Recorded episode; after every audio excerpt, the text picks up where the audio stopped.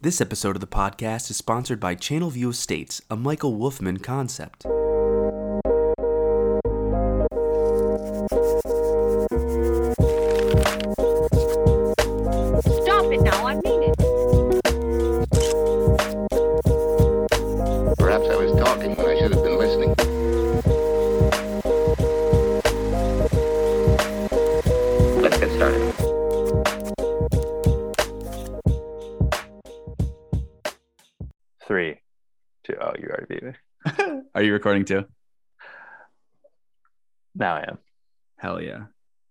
Tanner, good to see you, buddy. Great to see you, Matt. Thank you. As you can see, I'm in my new spot of the room. So yeah, I got I got uh, ousted from the little apartment. It's not really an apartment, but at my uh, mother-in-law's place, the house is sectioned because she rents it part of it out, and the part that luckily for us, the tenant left right before we got here for the summer, so we kind of have our own apartment. But uh, my daughter just fell asleep, so she's she's got the the apartment She pretty booted you. Yeah, I was booted. And then um, so now I'm over here. I just popped about half a Claritin because I'm very allergic to cats. And they're, as I was telling you moments ago, they're seeking me out because of my my ambivalence towards them. I think cats cats love the uh, hard to get game, the Tom and Jerry game, if you will. Um, so I think I need to be more overtly warm to them, so they'll ironically leave me the f alone. Well, this is great for podcasts, but there is a lovely painting behind you in this new space. Oh, So- let's describe it. Take my word. Oh, yeah, for it is pretty. It's like old school looking, for lack of a better term, and uh, it is just flowers. Yeah, it's nice. There's a good ambiance in here. There's, um, yeah, it's good ambiance in here. I'll say. It's nice. The main light coming in behind you. Thank you. Well, it's kind of honestly, yeah, the good thing we're not doing video because yeah, it's well, we are doing video and we can see it, but the people won't. But it's I feel pretty blown out back here. But speaking of decor, Tanner, um, behind you is the like one iconic film still from the movie and book we were talking today, Inherent Vice, and I, I love it. It's a- true. such a- I, I have a yes. I have a. I believe I was given a lobby book when I saw Inherent Vice on a blown up 70 millimeter print at the Cinerama Dome on release. They they do that sometimes. They do that with the Tarantino movies, like Hateful Eight. I know had a lobby book, and I ripped out the still of the. Um, I guess it's not even a still, but it's a photo in the movie of the Last Supper like photo of Coy Harlingen uh, taking a slice of pizza while among the uh, the surf rock group the boards. Um, so owen wilson's up on my wall. It feels a little childish to have an image thumbtacked to my wall. But on that note matt upon your recent move you gifted me with a real deal framed inherent vice poster so I that, did. that's sitting on the floor beneath my uh, jerry rigged inherent vice artwork so i'm gonna have to replace it with that Well, can you call something a gift when it I owned it first and then passed it, foisted it onto you on my way out? foisted it upon me and if you notice, the corner has a wood glue on it because I was playing uh, indoor soccer with this really like this fluffy ball um, that became maybe the most important thing in my life for a period of time during the quarantine, where I was just trying to chip the ball into this little basket of toys for hours on end. But I got a little too zealous because I got pretty good at it, and I was just I was doing this thing where I was like, I have to kick it hard off the wall and then off the bounce, try to just scoop it in.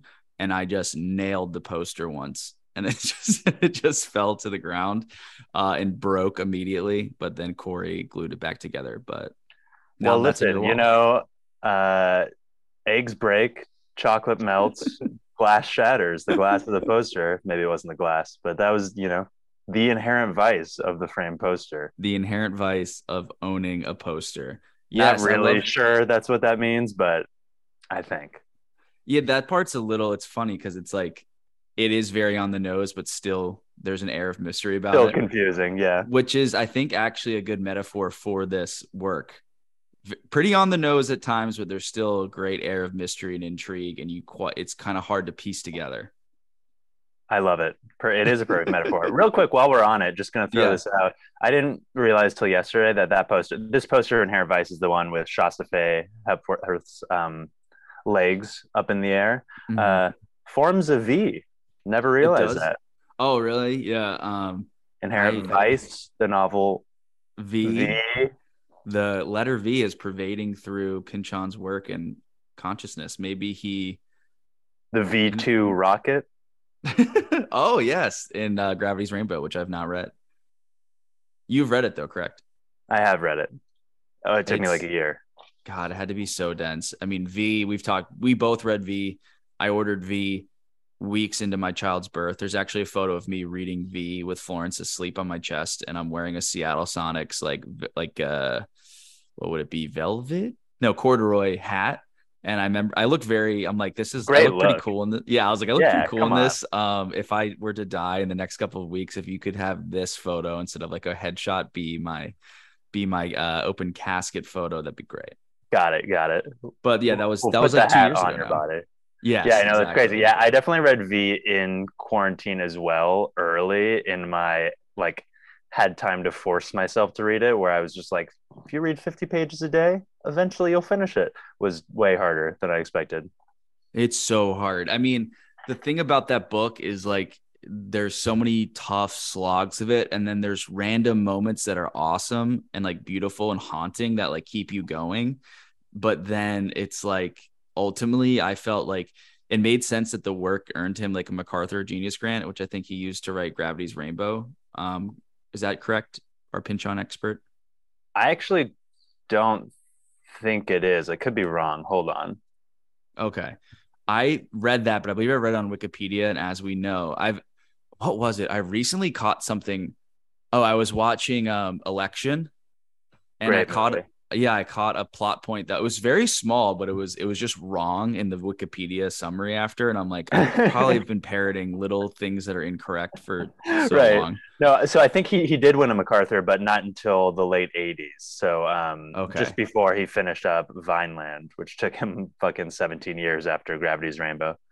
Wow. Okay. Well, what what work did he then produce? Was it Against the Day or was it Mason and Dixon? No, no, uh, Vineland came out two years after the MacArthur.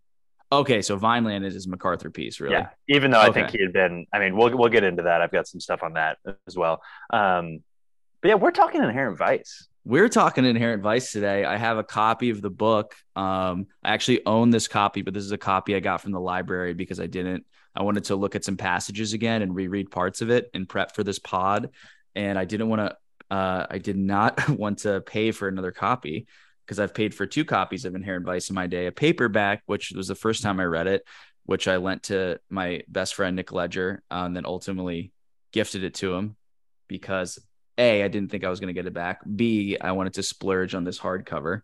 Uh, or a hardcover, not the one I'm holding up.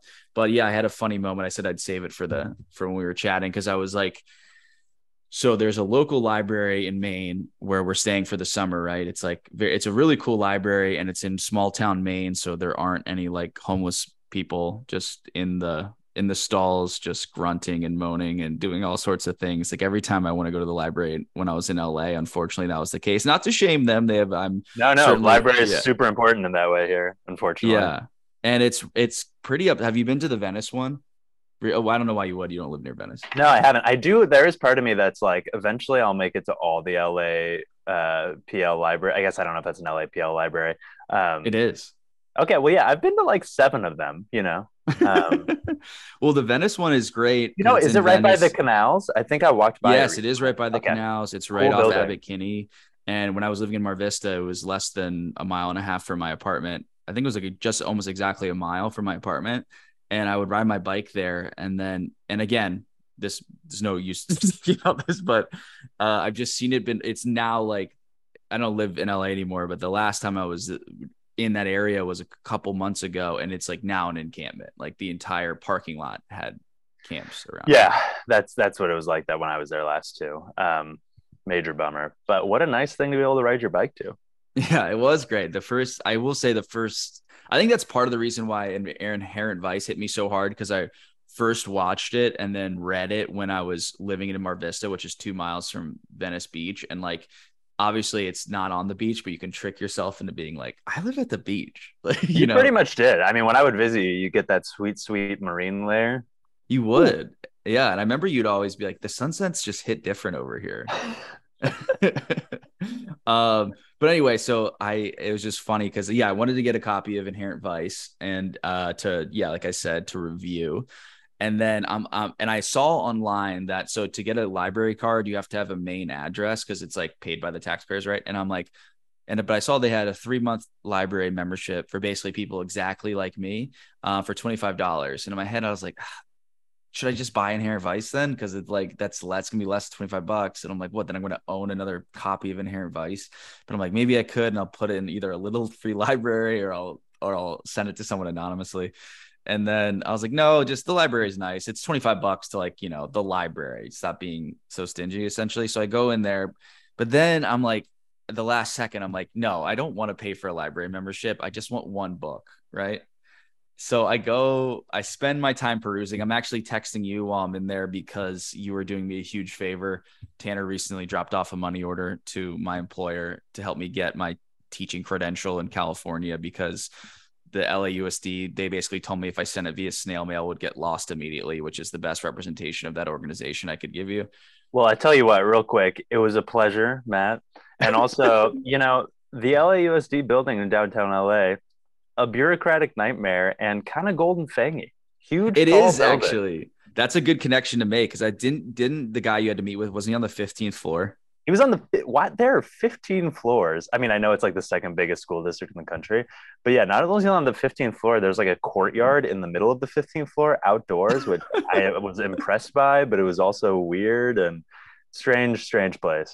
It really is. Um, but anywho, so I'm in there, and then I, I'm texting you about that, and then I'm I'm going to all the different set because I'm going to different writers as well, just kind of like taking my time, seeing what books they have there, and they have a great selection.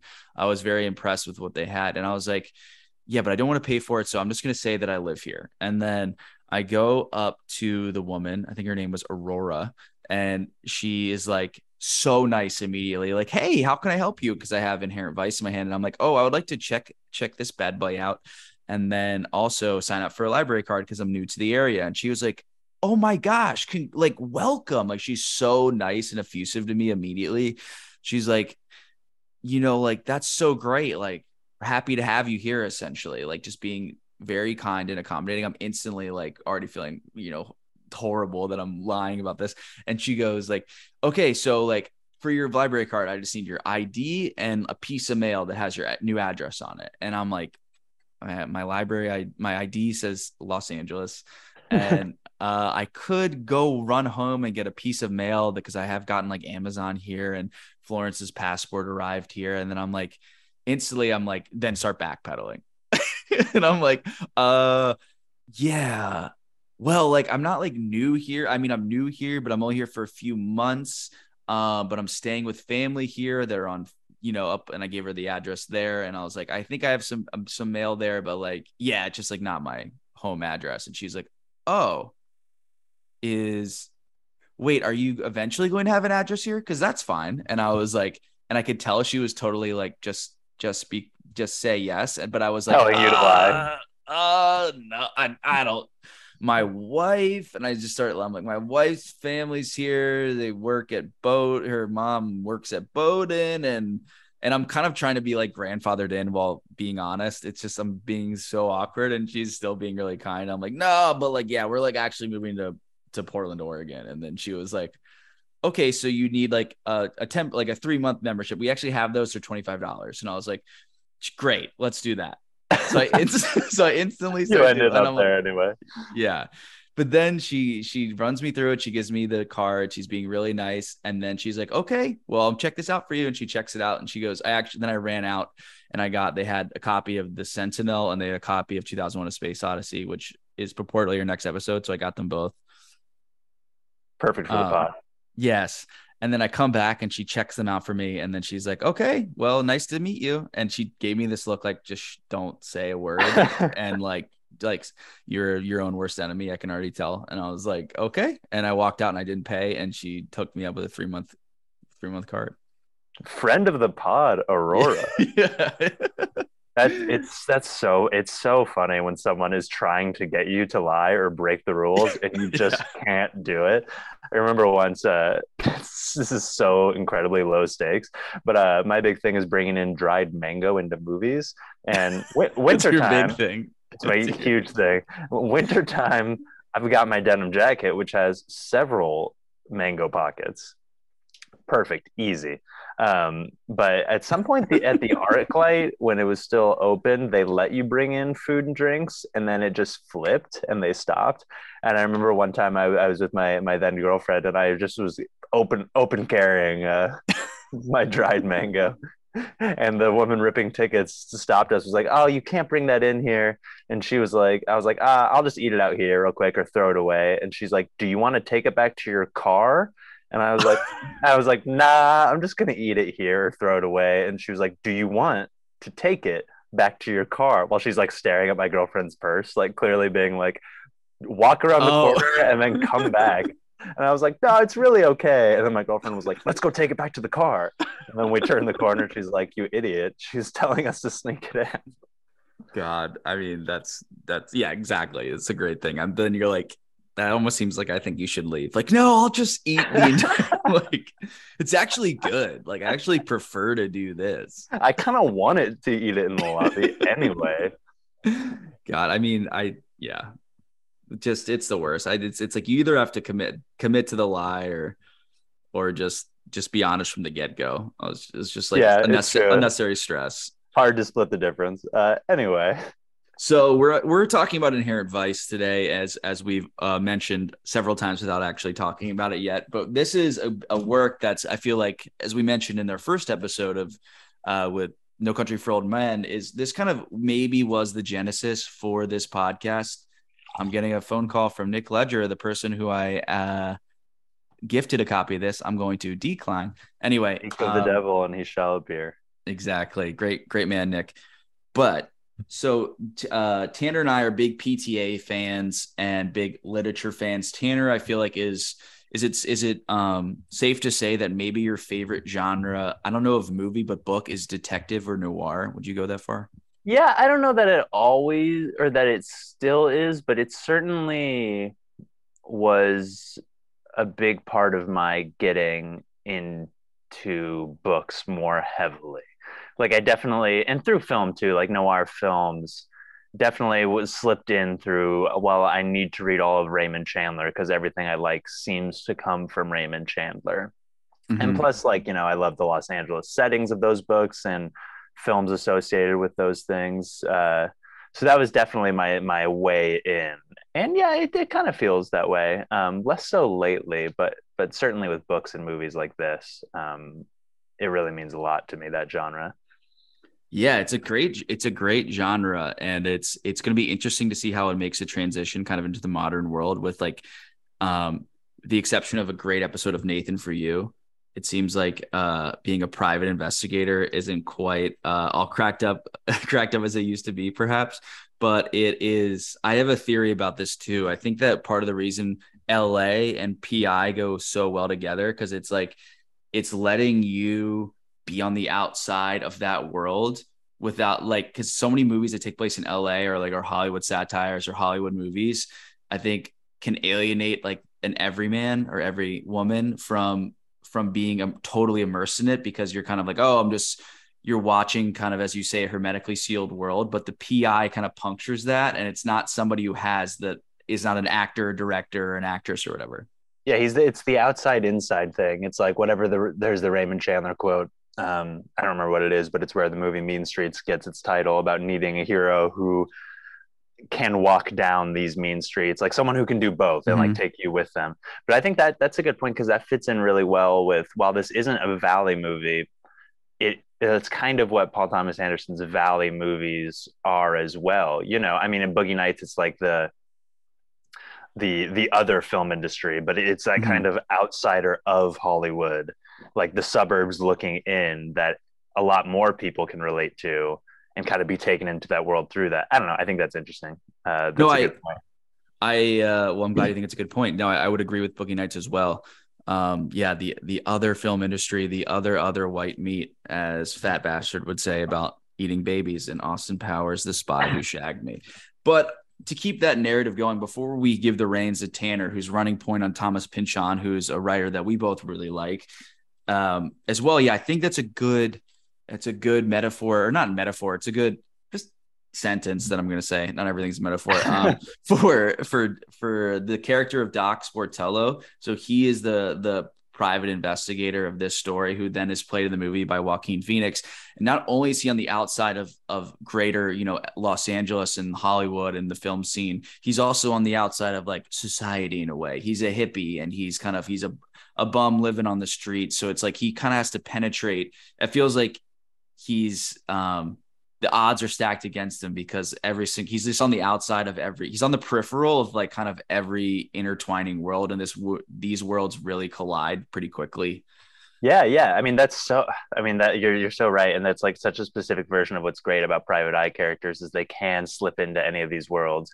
And you know like he's a hippie and like the cop he's friends with hates him but he's also totally capable of acting in that world too you know? Mm-hmm. he knows about hollywood and uh, yeah he's always out on the outside but able to sneak in.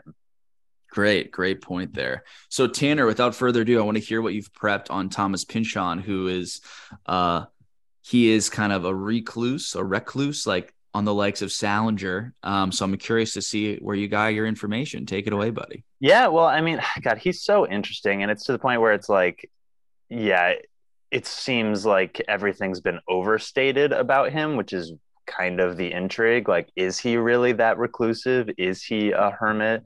Has that all been blown out of proportion? Because everyone loves a hermit. I, I certainly they do. do. Um, um, really quick, Salinger purportedly drank his own urine, and is that some, there's no way that's true? You know what I mean? Like, yeah, what? that does seem fake, but that totally lines up with like the Howard uh, Howard Hughes and the Aviator, you know, having his urine in jars. Similar. Oh, thing. well, that's just. Uh, that's just a normal Saturday for me. Let me tell you. Anyway, back back to you. Fatherhood, baby. Yeah, that's uh, having a prostate problem all throughout college, and then sometimes a, a, group of cool people would be in my bedroom smoking a joint with me, and then I'd notice, hey, there's a glass of pee on the dresser. Let's hope nobody. Damn, I did not know you were being serious. I mean, at first I was kidding, and I'm like, well, that well, actually, I should clarify. There's some there's some truth there, anyway. But my prostatitis, my, my battle with prostatitis aside, I do really want to hear about Thomas Pynchon. I don't want to hijack your segment of the pod here, so go for it yeah i mean god there's just too much. I mean i'd read so many things about him before and i kind of went back to this pretty terrific new york magazine profile i guess it's a profile can you profile thomas pynchon? Uh, from 2013 ahead of the release of i think it was attached to the coming release of bleeding edge his book from that year that came out a year before uh, inherent vice the film but I mean, yeah.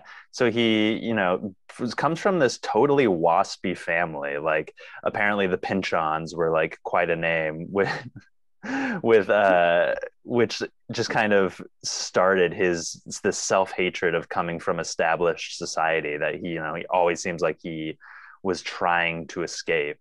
Um mm-hmm. yeah, and his his great great uncle was uh, Thomas Ruggles Pynchon, great name. Ruggles, pres- wow. President of Trinity College. And uh, he first took issue with the family's portrayal by Nathaniel Hawthorne, who wrote of the Pynchons in the House of the Seven Gables. So they were like, you know, a notable family. Um, wow, it's yeah. like when Andy Bernard in The Office, because I brought up The Office every episode, says that he's comes from a line of wasps dating back to Moses. well, Matt, do you do you know the other thing about Andy Bernard and Thomas Pynchon? Oh my God, no. They went to a little school called Cornell. Oh, I, I thought that it was, and I'm like, oh my God, is there? I got really excited. But uh okay, that is interesting that the biggest thing that Pynchon may be hiding is that he wants none of his beatniks to find out that he was like rich AF yeah, I mean, I mean, well, you know, um, I mean, Pynchon is now married to uh, Roosevelt, but his father remembered saluting uh, Teddy Roosevelt at church, you know, and his dad was a staunch Republican. They lived on Long Island, were part of the kind of like mid-century establishment there. Um, mm. And his dad was an engineer, and then even went into politics um, in wow. the area. So I'm yeah, already getting then, that outside inside connection. No, no, um, totally. It's fascinating. And then, you know, Pynchon went to Cornell, um, good school, Ivy League school, however much it was a joke on The Office. Um, shout out my friend Mo Rahman, who went to uh, Cornell. Don't think she's a Pynchon head, but, uh, you know, Nabokov also taught there. shout out um, Mo. Shout out Mo. Um, Wait, is she, is she the one who is the entertainment lawyer who you passed me through to once? No, and now I can't remember. Who, oh, no. Okay. I thought her name was something like Mo or something. I think that woman's name was Amy. Shout out Amy. Shout out Amy. All right, my bad. Continue. I'm already hijacking you left and right. Keep going. Um, yeah, don't know what's up with Amy. She was very nice though. Uh, She was great advice. so so Pynchon left uh, Cornell halfway through to join the freaking Navy, which obviously influenced you know V, um, Mhm. and I think a little bit of Gravity's Rainbow, just with like you know the war stuff. Um, and uh, then he went back to college uh, after his time in the Navy, which he kind of seemed like he was an outsider in the Navy, the way people talked about him at least. Um, He mar- nearly married his college girlfriend, but her parents disapproved of him because he wasn't Jewish. Um, seems Oh, to be bummer. like that's kind of what inspired the whole nose job section of V, which I don't think is anti-Semitic, but like is certainly there's something with that like middle class again, the Mhm. establishment that he was almost a part of if he would have married into this family, kind of a disdain for all of that. Yeah. Yikes. Um, Um, sorry to one more hijack here, then I'm gonna be quiet. And just to keep making the this compared compared comparison to Salinger, just because they grew up around the same time. Apparently, so Salinger was Jewish, right? And apparently, his photo in the yearbook was perforated so people could could take it out. Wait, like oh, I see, because they didn't want to be seen like that. like yeah they you could if you didn't want the jewish the one jewish guy in your in the class in your your, your yearbook you could just rip it right out Jesus Christ, I thought you meant because he was like so hot, you could take it for yourself. Uh, no no um anyway so i think just to con contextualize it is interesting that there to put some context to when i feel like there are people saying are discriminating against people who are non-jewish i feel like it's because the anti-semitism was was so uh Rampant, and raw. absolutely. yeah during this time. Anyway uh continue.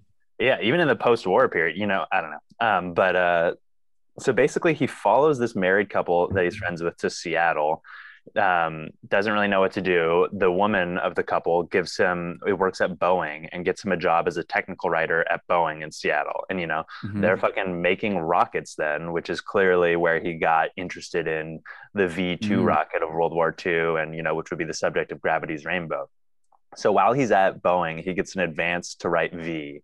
Takes 18 months to write it and then gets paid $1000 when he turns it in immediately quits boeing and goes to mexico city. Um, so that book's released when he's only 26, wins the William Faulkner Award for Best First Novel, is nominated for the National Book Award. And this is kind of like when the reclusive myth begins because he's in Mexico City and is kind of instantly, at least in the literary world, famous. And there's this story that I love that I've read several different times that he's visited two Time Life reporters, I think a writer and a photographer, show up at his place in Mexico City. And his his landlady tells them that he's out because you know she probably knows his whole deal. He like Mhm. sneaks in and gets his stuff, jumps off the balcony, and flees to another town in Mexico, uh, Guanajuato, which I've never heard of. Um, Wow, that's next Uh, level. That's some next level stuff. Was he living with with William S. Burroughs, like in that crew when they all went to Mexico City? Because he's of a similar timeline. I don't think so. I think he there was something there was someone he met in Mexico City that definitely Was it Allen Ginsberg? Was the Charles, other he guy? met Charles de Gaulle in Mexico City. Um, I know Ginsberg was there. I don't think he was part of that crew, but Pynchon did have a best friend from college, Richard Farina, who was kind of like a later beat figure who wrote one book kind of about their time. Um, And at this point, it sounds like this guy was like Pynchon's kindred spirit. Like he was, Pynchon was shy, this guy was outgoing, and he kind of brought Pynchon out of his shell. Um, So Hmm. around this time, after V, Pynchon leaves Mexico to go to this guy's wedding in um, in Berkeley, in Northern California. You know, obviously a place that's going to come to have a lot of associations with Pynchon. Um, and at this time, the married couple that Pynchon followed to Seattle is at this wedding, and the woman, in this couple, Marianne Thoroldson, who got him the job at Boeing, is the the woman.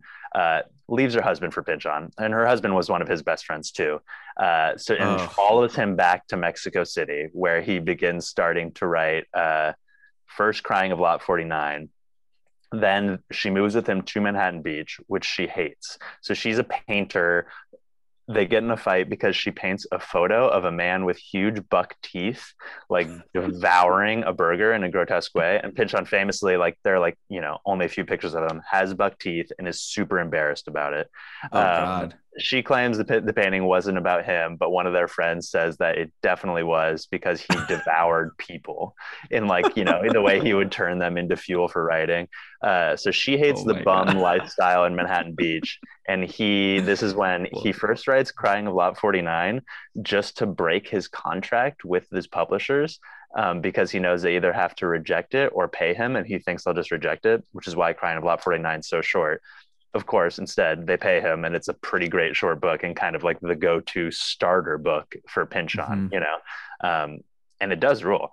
So that comes out, he gets paid. He gets paid 10 grand for it, and then he starts to write Gravity's Rainbow um, while holed up in his Manhattan Beach apartment. And then um, at this point, is he has he broken up with the painter who does caricatures of his teeth? yeah i think at this point she she leaves um and you know he, he kind of develops there's kind of a cult of personality that develops around him in manhattan beach. You know by this point he's gotten in more into pot. You know he looked more straight laced before. Obviously he was in the navy. Mhm. and now it sounds like he came to resemble more what we see of doc sportello. You know scraggly hair. I think he has a mustache and he's wearing army surplus clothes. Um Mhm. smokes weed and like kind of was around i wanted no part of like the middle class adult life and surrounds himself with these younger people in manhattan beach and they kind of like if you were in the inner circle you were kind of part of maintaining Pynchon's privacy basically um and it's Okay. interesting because manhattan beach is now so i mean th- this is kind of a good good tie-in because this is obviously where the book is set despite him having lit or sorry where inherent vice is set despite his time there being whatever 35 years prior um Mhm. Was so he there during the time of the book? he was yeah he was Okay. he was he was there up until gravity's rainbow came out.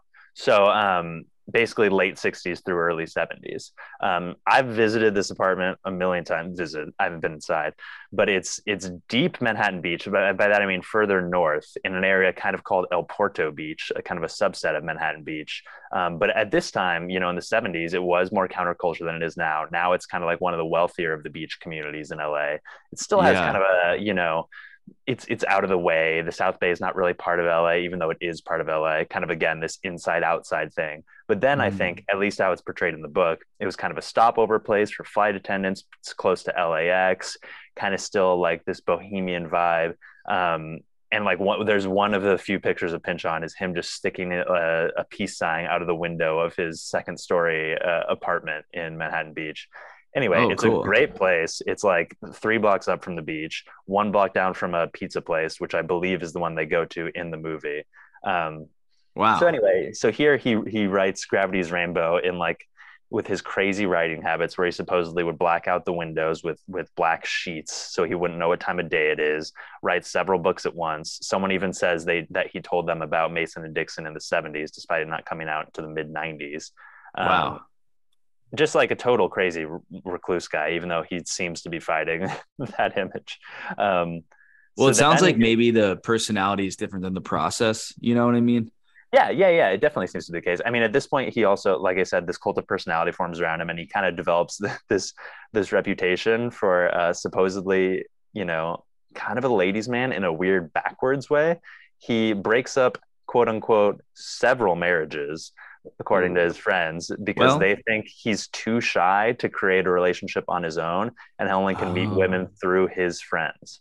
Um, so he's like kind of like an expert, like kind of like You know those guys were saying he can't even get his own girlfriend because he's too.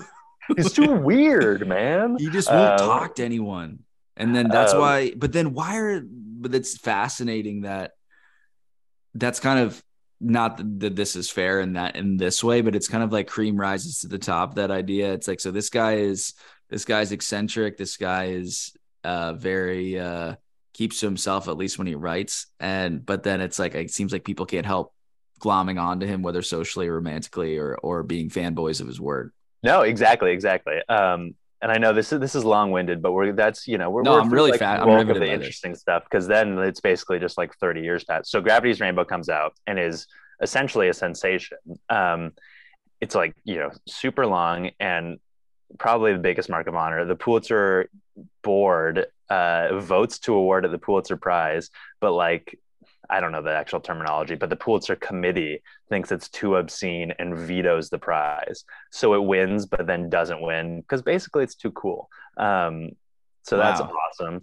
Uh, but then at this point, he leaves Manhattan Beach and kind of becomes a nomad, crisscross- crisscrossing the country. He would talk about taking a Greyhound bus from town to town and sitting in the back with a thermos full of coffee, just watching people. Um, and at this point, he this this is a great detail. He crashes with some friends in Oregon for a bit, who claim they were kind of like part of the Underground Railroad of Thomas Pynchon. Maybe an offensive comparison, but I didn't make it. Uh, and and supposedly he would just stay up late watching TV and then also watch cartoons in the morning with their kids while they were like being adults. That feels Uh, very Vineland. Like just I've only read the first chapter of Vineland. And I'm like I'm already transported. Feels so Vineland, which is where I'm going next. Because then, uh, well, he leaves Oregon because apparently at a party, someone points out that he's like a famous writer. And despite them being at a party full of like rural Oregon hicks, this isn't like Portland. Um, He is so upset that he just leaves Oregon altogether. wow. um, oh, so that's a little really- bit of a, an overreaction. little extreme. Yeah. yeah. Right. Uh, so At then, that point, know- do you just like the drama a little bit? Like, you know what I mean?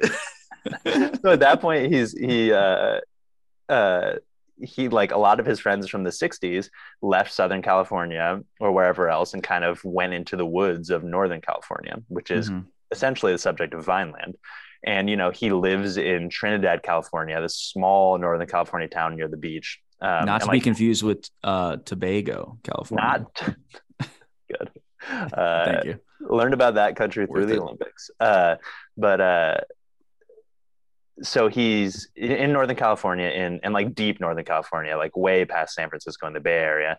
Um, Like near Eureka or near? yeah, yeah, near Eureka. I was just there the other, the other week. It's You beautiful. drove up through there. You passed this Yeah, area. yeah. I Uh, stayed at a stayed at a uh, little KOA there and saw a bat.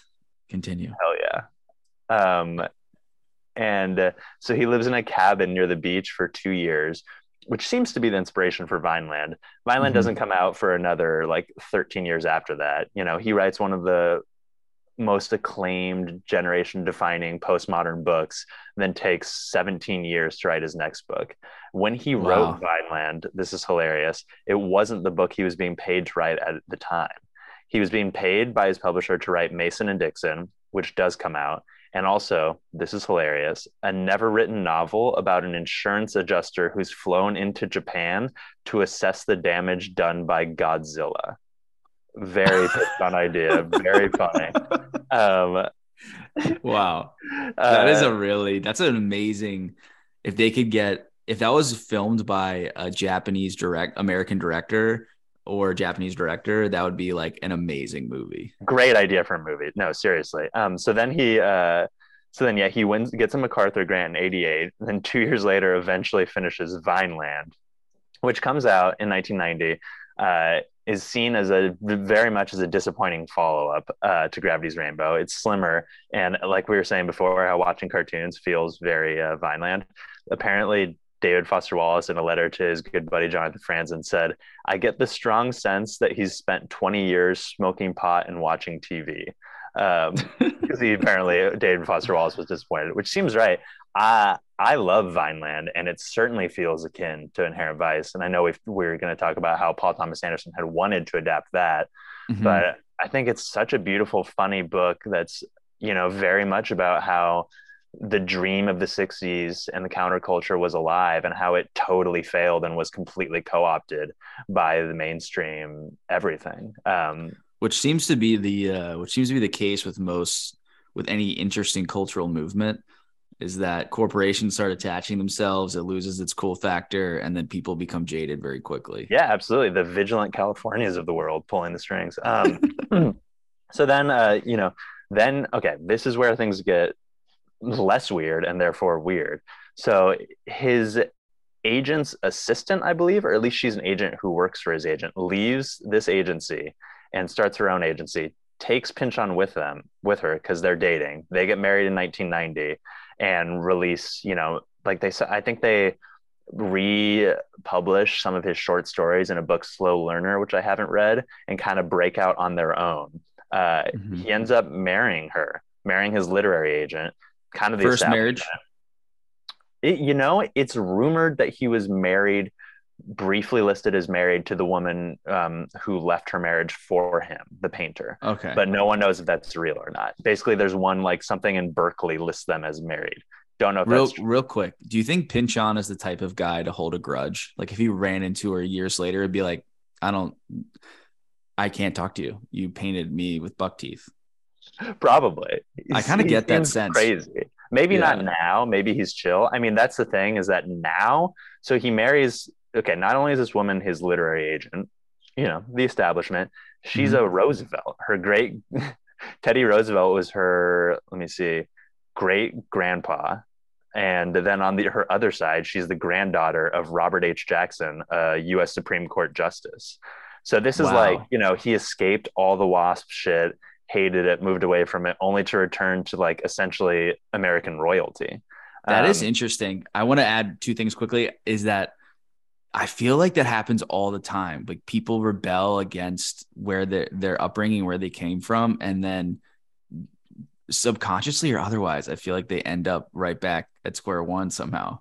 totally. And that's again what, what so many of his I mean, that's what his books are about, even before he does that. Um Sorry, can I add one more thing about Yeah, uh, yeah. Tom, Teddy Roosevelt? I learned recently.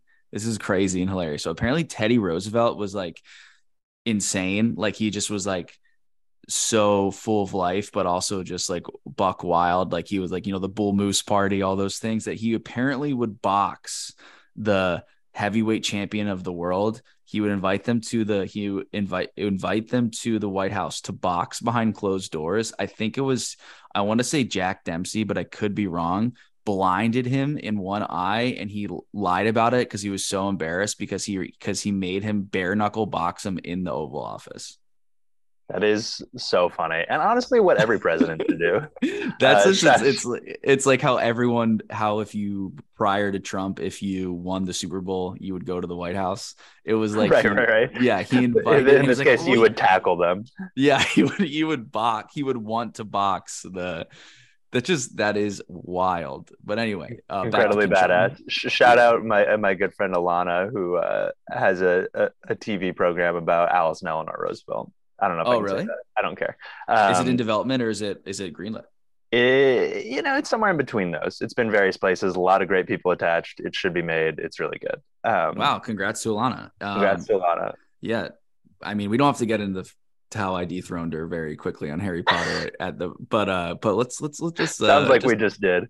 yeah, just that's all you need to know. Continue, Alana. You're you're very very kind whenever we I would run into. So no no hard feelings, but I did. Alana, come on the podcast and get your revenge with. We should Rose. have her on during a Harry Potter episode. Actually, That, that would be great. Yeah, that would be really cool. Yeah. Um, so, uh, um, yeah, then this is kind of where he enters like the self-aware regular guy period. I mean, uh, now it's like there have been photos of him walking on the streets of New York. He lives on the Upper West Side. He's got a son who now I guess is close to our age, a couple years younger than us. His name's um, Jackson, right? His name's Jackson. Yes, after um, his wife's Michael. on the side that yeah, after Michael. Yes, uh, I mean, Big thriller such, fan. such a pop culture aficionado. Uh, and uh, no, after his mom's or, or Melanie Jackson, I mean that's her last name, but her side that's the U.S. Supreme Court side, not the Teddy Roosevelt side. Um, okay, but like I got, I recently talked to uh, one of my best friends. Uh, his parents have lived on the Upper West Side since the 70s, and his dad's like a former math teacher and and scientist and loves Gravity's Rainbow. And he's like, Pynchon's just a dude. He's like in. I have friends who are in parenting groups with him. I'm like, I don't know what a parenting group is, um, but he's just like Wow. a regular Upper West Side like rich guy basically, who still manages to like stay reclusive. Um, but this is the point where he's kind of making, you know, he appears on The Simpsons, he voices himself, and then on the show, the the cartoon version of him has a paper bag over his head with the eyes cut out, making fun of the fact that he's a recluse. Uh, we mentioned Salinger before. There was this writer who who had an idea that Pynchon was Salinger.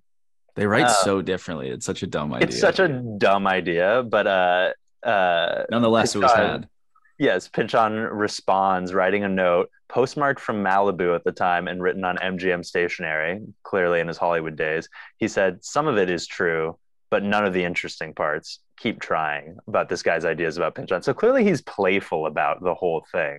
Real quick, on do you think that PTA was conflating the stories because in his episode of of What the Fuck, he says um, that Pynchon at one point people thought he might be the Unabomber, and he said, Right. nice guess, keep trying." Yeah, I mean, I mean, I don't know on the quote, but yeah, I mean, there are a million theories like that. The Unabomber that he didn't exist. Apparently, there was someone in like Eureka, California, who was writing letters to the newspaper that someone was like, "This is in the style of Thomas Pynchon. It must be him." And it came out it was just some other person. Uh, Some but I mean, hack. it's yeah, it's so fun to. I get it. It's fun to theorize about these things and like, who is he? I mean, and he clearly courts that now to some degree. well, Um, I think yeah, it's like he's like the last bastion of literary talent that people care about, maybe like in that type of way, like a, a Yeah. cult of personality, as you're saying. Totally. I mean, it's like, you know, now, I mean, David Foster Wallace died. And the other people, like, I don't know, Jonathan Franzen's like a character, but lame and out there. And I feel like, yeah, he gets dragged a lot. He gets dragged Yeah. a lot. Michael Michael Chabon is like out there. I did read Michael Chabon and once had lunch with Pynchon and was like, yeah, he was really nice and normal and also seemed like a Thomas Pynchon character. Um, really all I can say. Um, uh, yeah, that's, I mean, from that point, you know, he write, then writes Mason and Dixon, which is kind of a return to form, seen as. Mhm. haven't read it. I haven't read Mason and Dixon or Against the Day. I'm eager to. Um, Against the Day is mighty huge. Uh, It's big. It's a thick book. It's yeah, a Mason and Dixon like will definitely happen thick. first. Uh, and then in 2009, you know, he writes Inherent Vice. And then uh, in 2013, Bleeding Edge, which I also really, really like. A very fun, fun book set uh, at the burst of the dot com bubble just before 9 11 in New York, uh, full of pop culture references to like Dragon Ball Z and Rugrats and stuff. Uh, I got to read it then. I'm, I love both those things. awesome well, book. qu- w- before you put a nice little bow on our Pynchon section, I think maybe I can start the bow because this is really interesting to me. Have you ever heard of? I think his name is Nardwuar on YouTube. it sounds familiar, but I don't, you know, I think my friend Max works for him. Hold on. That might make sense. So he is uh he is a music interviewer, like he's an interviewer and he's really eccentric. Like he often wears golf outfits and yes, big I've glasses. seen this guy. He's really Yeah. funny and strange.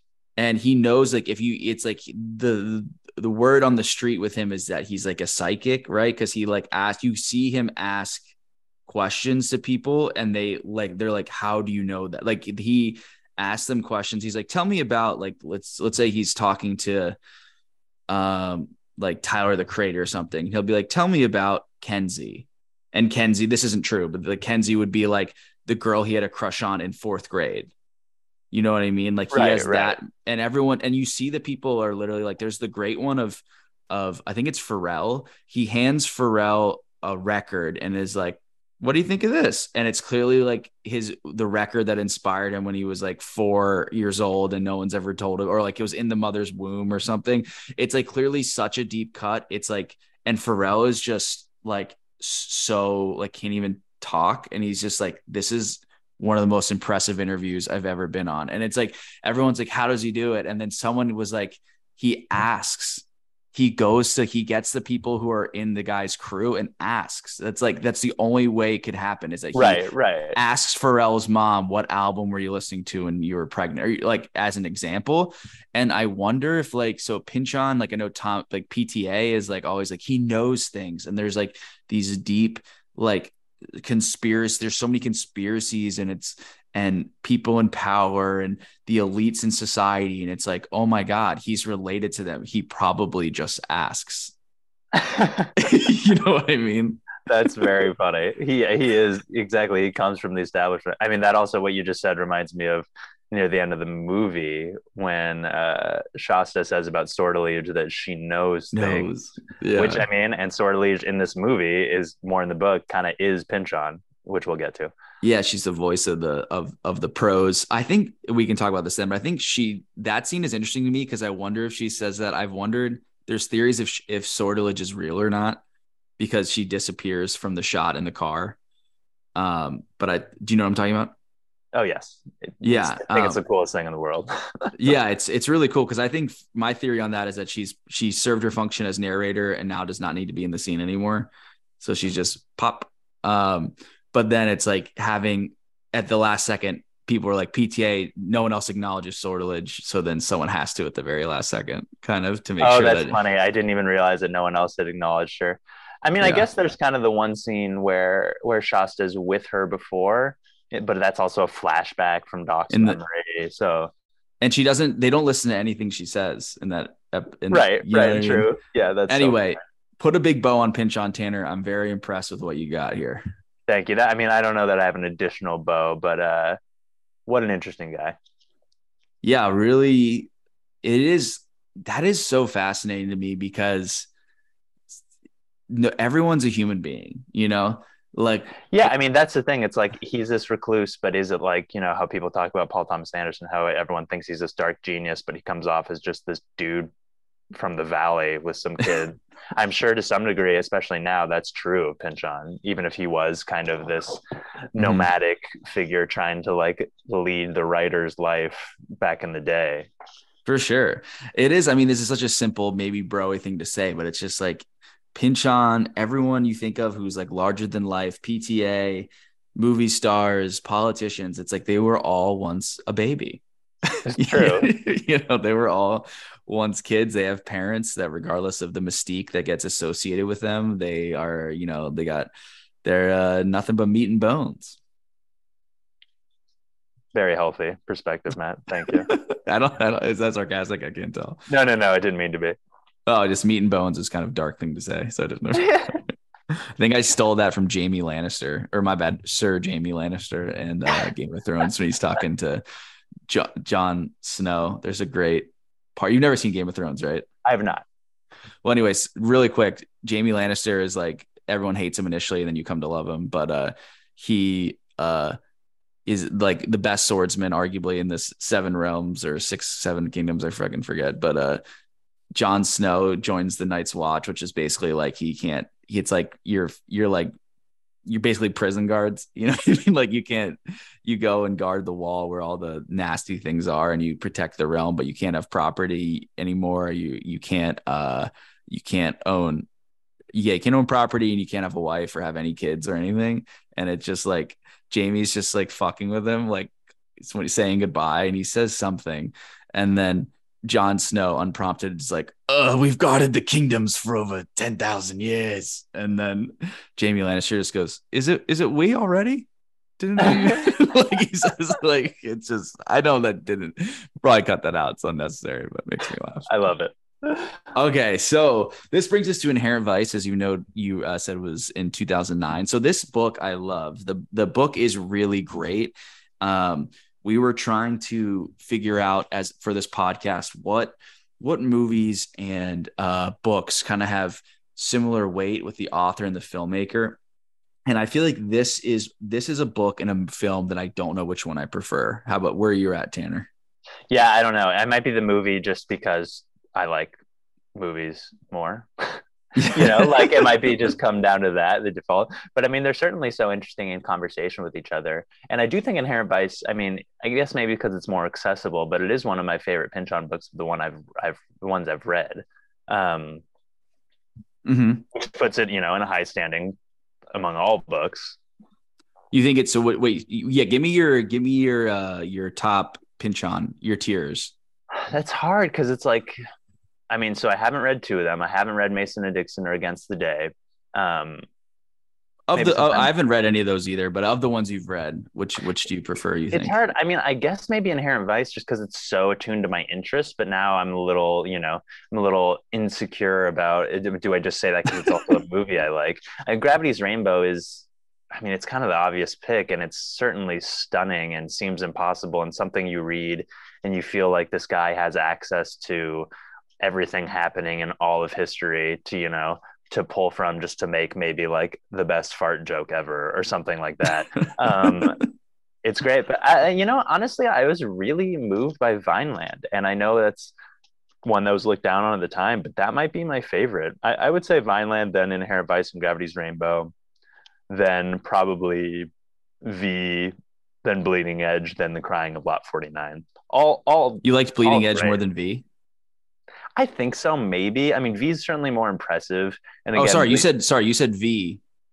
Sorry, my bad. I cut you off and got it wrong because you said V before Bleeding Edge. Oh, did I? That's Yeah. funny. I was probably thinking Bleeding Edge first, and I was like, Tanner, don't don't look stupid.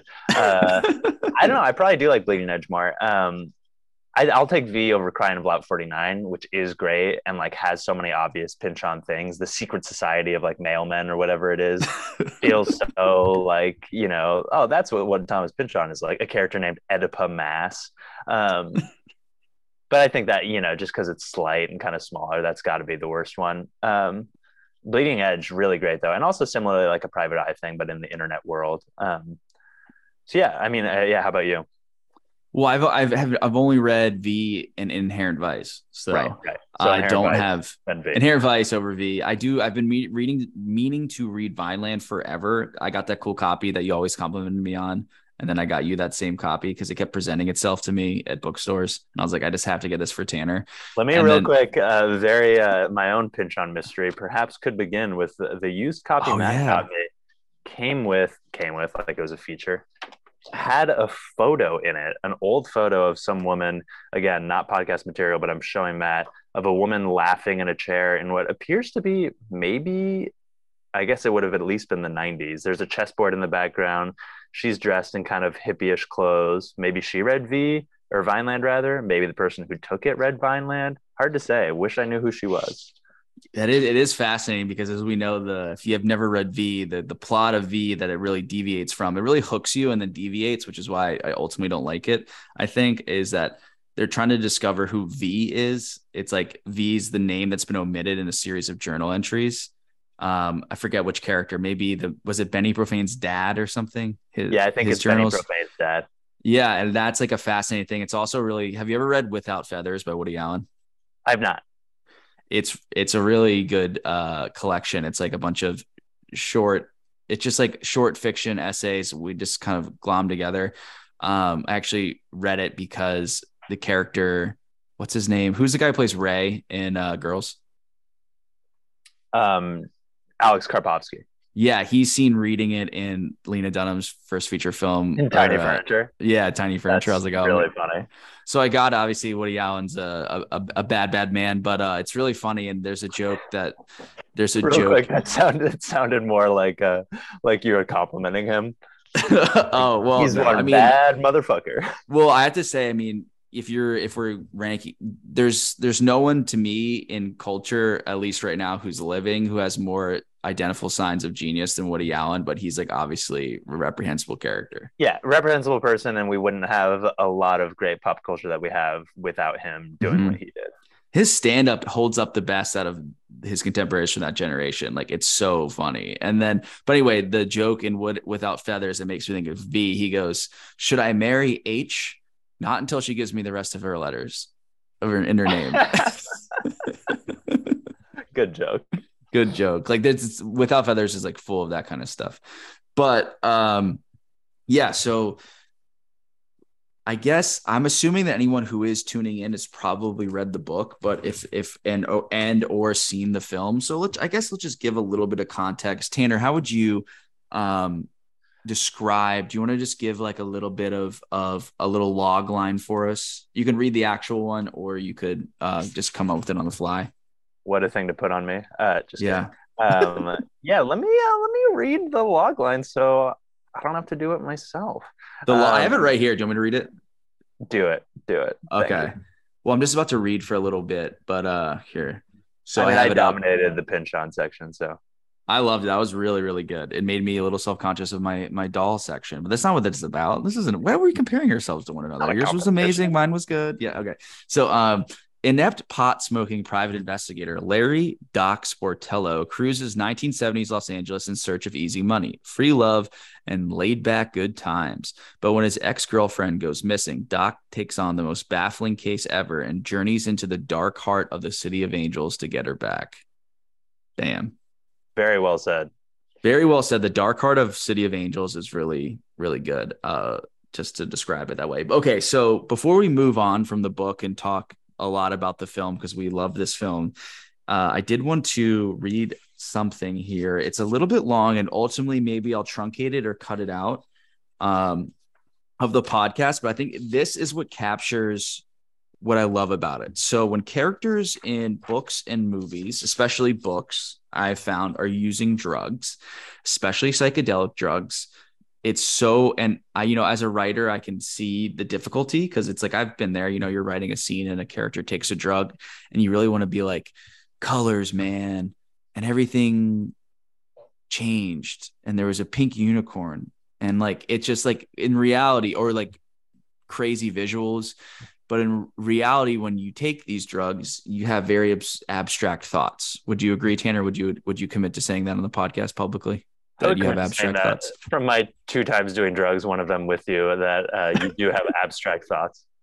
You do have abstract thoughts and uh Pynchon typically employs a, a, a, third person narrator not quite omniscient but very close to the main character. They're pretty much omniscient of the main character but not necessarily the motivation of others other than an inherent vice. It's a lot of exposition for example, they, the this narrator knows a lot of exposition about all the characters that Doc, the main character, does not know necessarily, but it feels pretty close and anchored in on Doc. Would you say that's accurate?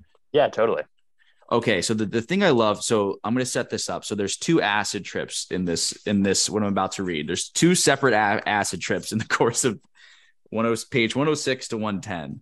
And basically Sortilege has a has a guy, his name's Vehi, great name. Uh that gives him two separate hits of acid and it's trying to get clarity and figure out where Shasta may be. Kind of like it seems like the function of when someone consults, like when police officers consult a, uh, a psychic, you know? Here we go. The first acid trip is like insane, right? And then the second one is a little bit less so. But here we go. It all begun apparently some 3 billion years ago on a planet in a binary star system a quite good distance from Earth. Doc's name then was something like Key. It's XQQ. I'm not exactly sure how to pronounce that. We'll say Key. Because of t- the two suns and the way they rose and set, he worked up some very complicated shifts, cleaning up after a lab full of scientist priests who invented things in a gigantic facility which had formerly been a mountain of pure osmium. One day, he heard some commotion down a semi forbidden corridor and went to have a look. Ordinarily sedate and studious personnel were running around in uncontrolled glee. We did it, they kept screaming. One of them grabbed Doc, or actually Key. Here he is, the perfect subject. Before he knew it, he was signing releases and being costumed in what would in what he would soon learn was a classic hippie outfit of the planet Earth, and then led over to a peculiarly shimmering chamber in which a mosaic of Looney Tune motifs were repeating obsessively in several dimensions at once in vividly audible yet unnamed spectral frequencies. The lab people were explaining to him Meanwhile, they just invented intergalactic time travel and he was about to be sent across the universe maybe 3 billion years in the future. Oh, and another thing, just before throwing the final switch, the universe, it's been like expanding. So when you get there, everything else will be the same weight but bigger with all the molecules further apart, except for you. You'll be the same size and density, meaning you'll be about a foot shorter than everyone else, but much more compact, like solid. Can I walk through walls? Key wanted to know. But by then, space and time as he knew it, not to mention sound, light, and brain waves, were all undergoing these unprecedented changes. And next thing he knew, he was standing on the corner of Duncrest and Gordita Beach, and sorry, Duncrest, Dunecrest, and Gordita Beach Boulevard, watching what seemed to be an endless procession of young women in bikinis, some of whom were smiling at him and offering thin cylindrical objects whose oxidation products were apparently meant to be inhaled. So that's the first one. Crazy, right? Pretty great. Yeah. Pretty amazing. It's so weird. This is one I don't think is like, yeah, man, I've been there. Um, but it's just exciting and entertaining. And I feel like it takes that trope in like a fun way. Absolutely. But here's the one that I actually think is is um is we'll see how much we'll read we'll read of it. But I remember reading this and I was like, God, this is this is good. This is really uh, effective. So basically, he comes back from that first time, this first acid trip, and he's kind of like, "That was crazy. I don't want any like through the wall sci-fi type of stuff. I want something that's like going to give me uh, clarity." He doesn't quite say that, but that's what he's seeking. So Vehi, his friend, gives him another hit, and he goes, and he, here we go. At least it wasn't quite as cosmic as the last trip. This acid enthusiast had acted as time travel. Sorry, I'm gonna start over. At least it wasn't as at least it wasn't quite as cosmic as the last trip this acid enthusiast had acted as a travel agent for. While it began exactly when it began exactly wasn't too clear, but at some point, via some simple normal transition, Doc found himself in the vividly lit ruin of an ancient city that was and also wasn't everyday greater LA. Stretching for miles, house after house, room after room, every room inhabited. At first, he thought he recognized the people he ran into, though he couldn't always put names to them. Everybody living at the beach, for example, Doc and all his neighbors were and were not refugees from the disaster which had submerged Lemuria thousands of years ago. Seeking areas of land they believed to be safe, they'd settled on the coast of California. Somehow, unavoidably, the war in Indochina figured in, the U.S. being located between the two oceans into which Atlantis and Lemuria had disappeared, was the middle term in their ancient rivalry, remaining trapped in the position up to the present day, imagining itself to be fighting in the southeast out of free will, but in fact repeating a karmic loop as old as the geography of these oceans, with Nixon a descendant of Atlantis, just as Ho Chi Minh was of Lemuria.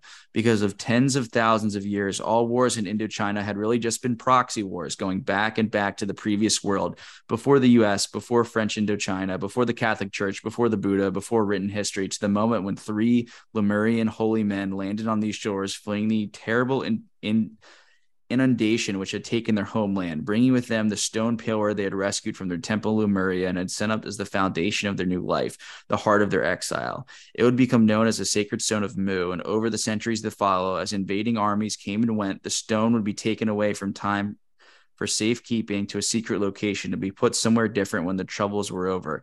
Ever since France began con- colonizing Indochina, on through the present occupation by the US, the sacred stone had remained invisible, withdrawing into its own space.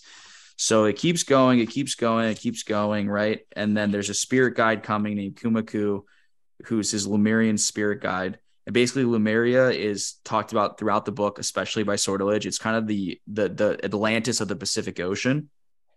It brings them into a, a ship, right? Doc recognized the Golden Fang preserved. Kumeka silently corrected him. This was no dream ship. Every sail and piece of rigging was doing its work, and Doc could hear the snap of the canvas and the creak of the timbers. He angled in towards the port quarter of the schooner, and there was Shasta Fay, brought here, it seemed, under some kind of duress, out on deck alone, gazing back in the way she'd come, in the home she'd left. Doc tried calling her name, but of course, words out here were only words. Pretty incredible. I mean, the even the simple the dream logic of was and was not Los Angeles, were and were not refugees. Yeah, Nixon it's just from Atlantis. I just really feel like it's it's it's addled and drug drug infused and weird and abstract and uh in all the best ways, you know? Yeah, absolutely have them like it's like how do you even I don't know. It's it's you almost wonder how he managed to copy that down from whatever trip he had. You know, yeah. I mean, I'm sure so much of it is just invention and craft, but it, it certainly doesn't feel that way. Um, I also yeah. think, I mean, we're getting to it, but the movie can't do that, and so it does that in so many interesting ways, just with like such simple use of of film language. Um, what a great pair these two things are.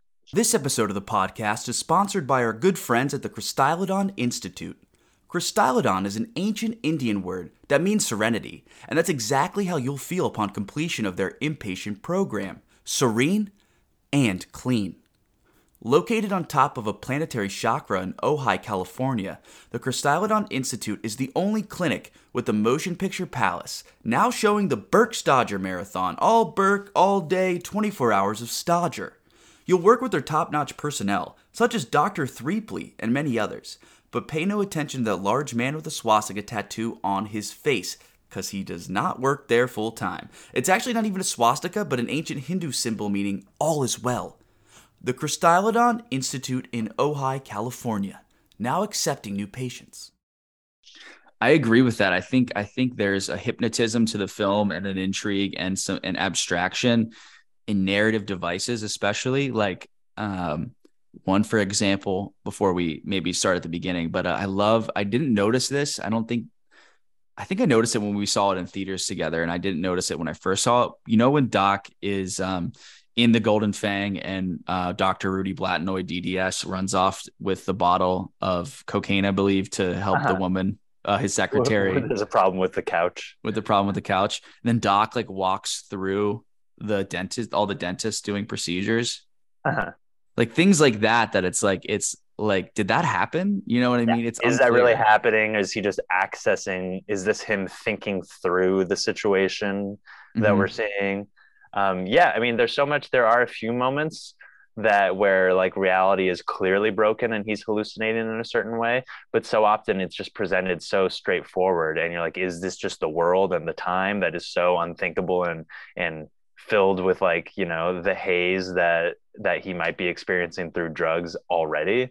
Um, Mhm. so cool. Um, so you did you we, we didn't talk about did you um you came to the book after the movie, is that right? I did. Well, I remember we I had seen part of Inherent Vice like in and I don't I think 2018 and it was one of those times I unfortunately let a rental expire.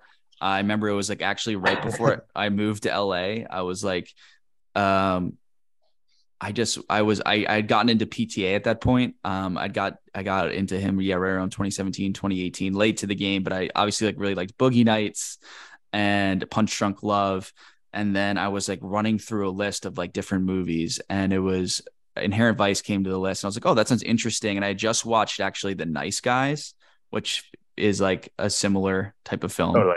in a way. Um, I actually think this. I personally think this film is head and shoulders above the Nice Guys. Although I do like the Absolutely Nice Guys. love the nice guys, but it, it only, you know, wishes it, it it's very much reaching for the ambitious stuff that Inherent Mhm. Vice pulls off. But definitely my favorite Ryan Gosling performance. I think it's just one of the funniest things I've ever seen. I He's think great in it. So much of it. Oh my god. It's a great movie, but I I, I feel like I I had more trouble suspending my disbelief with that film than this film, even though Inherent Vice is so much more out there. I just think it's just the right the disbelief is built into it you know like i think paul Mhm. thomas anderson has said that it's like it doesn't matter if events are plausible or not in a, in a real way if if the emotions are plausible and that's certainly something that i think inherent vice pulls off for the most part It it really does, and I think he does a great. He talked about this in the in the WTF interview how he wasn't how PTA doesn't really smoke, but when he did, there's like there's the line. It's like you have you have some actual real clarity on seeing things as they are for the first time, but on the others, just on the other side of that is full blown paranoia, and I feel like the film straddles that line so well. yeah yeah Um, absolutely So I first saw it, yeah, right around there. I let the rental expire. I remember being a little bogged down in plot, and I was really busy. I was packing up my apartment because I was moving from Chicago to Phoenix uh, to be with my now wife. For uh, we had a little, a little, uh, couple months in Phoenix before we managed to get all the pieces in place to move to LA. And um, it was like one of those final days, and I was distracted. And I just, unfortunately, yeah, I, I had the thought. I was like, I need to. This is a movie that begs your attention. I wasn't able to give it that attention. And then I remember talking to you early in the pandemic. I was like, "Do you like?" Oh, we were just talking about movies as we do when we hang out, and I was like, "I think we we had so much fodder with Wes Anderson and Noah Baumbach that we didn't. We it took and Tarantino. It took us a bit to get to PTA." And then you're like, "Oh, I love Inherent Vice. It's so good." And I was like, "Oh, I'll watch it." And I watched it on my iPad while Florence was sleeping um, when she was a few weeks old. Uh, I did the same thing actually for 2001, A Space Odyssey, and I don't know what it was, but both of those films I like reacted to in a way I hadn't before. Like I was just so engrossed in the story, and I just fucking loved it. that's so cool i mean what a it's so funny how certain ways that you think are less than ideal to see films sometimes it just hits you perfectly that time It was because it was like my daughter was a few weeks old. My wife was was desperately trying to get some sleep and she was like able to get some sleep. So I like slipped off. I bought both movies to not have the rental expiring thing. No, sorry, that's a lie. I brought I bought Inherent Vice, but I rented 2001 A Space Odyssey and we'll talk about this next week, but the rental did expire and I had to watch the most iconic ending in cinema history arguably on YouTube. But now but now I own it. um beautiful and then you read you read the book And then, yeah, that yeah. I started getting obsessed with it and then you enabled that because you also have an obsession for it. And then i bought i bought v i read v didn't like it and then i bought inherent vice and then I read that on the East Coast because we we eventually, even though Florence was two months old and the pandemic was was was raging, we were just like air quality was terrible. We were stuck in our apartment. Like we got to go see family, so we booked it to the East Coast, and I brought a a, a little paperback of Inherent Vice, and I just devoured it because I knew that the endings. I had heard the ending between the book and the film were different because PTA said that in that what the fuck interview where I'm drawing all these comments from. But I um I was gripped by the ending because I was like, "What's gonna? Is he gonna die?" Like I was like, I had no idea How what was gonna different happen. is it? How different is it? And it's and and it's. I would say that the film is very faithful to the story, similar to No Country. It it cuts things out in a way that's really efficient. Um, like seeing Mickey Wolfmann in the sanitarium when really in Doc it's there's a whole other side plot where he goes to Las Vegas, which is a really fun part of the story. That's like one of the most fun parts of the story. So it's sad to lose it, but at the same time, it's done so effectively. Also, a question I had for you, Tanner, and this is a good segue into it, is that scene, the whole thing, the Chryskylodon, when he finally, that scene's amazing, and as he's walking through, and the guy is talking to him. What's the character's name? The doctor who's talking to him. I believe it's Dr. Threeply. he's so good, and he's mouthing Jefferson. Jefferson Mays, the actor, yeah, just sweating, mouthing Yeah. the Burke Stodger. Also, when he when when Doc asks him about the about the swastika, and then Doc goes, he tells him it's not a swastika, and Doc goes, oh, and then the guy goes, what what what what? I just thought it, I just thought it was a swastika. Says no, pay, actually pay no pay no attention to that man. He does he doesn't even work here full time. Like that that's so funny. So that whole thing's amazing. And then a little bit of suspending your disbelief is that he's so consumed with talking about it he doesn't notice slip doc slip off. When doc slips off i was immediately like this. Similarly not actually as much as licorice pizza when all of a sudden we looked at each other in the theater. We're actually after we saw pta uh, in the flesh uh we'll- we have to tell that story maybe in a moment but all of a sudden you're in taxi driver you know? It's like Oh, all of a totally. sudden all of a sudden you're in the long goodbye. I kind of think. Yeah, totally. I mean, first of all, great shot of Doc splitting off from like just straight out of Jacques Tati, like a perfect cartoonish, just keeps walking straight as they turn.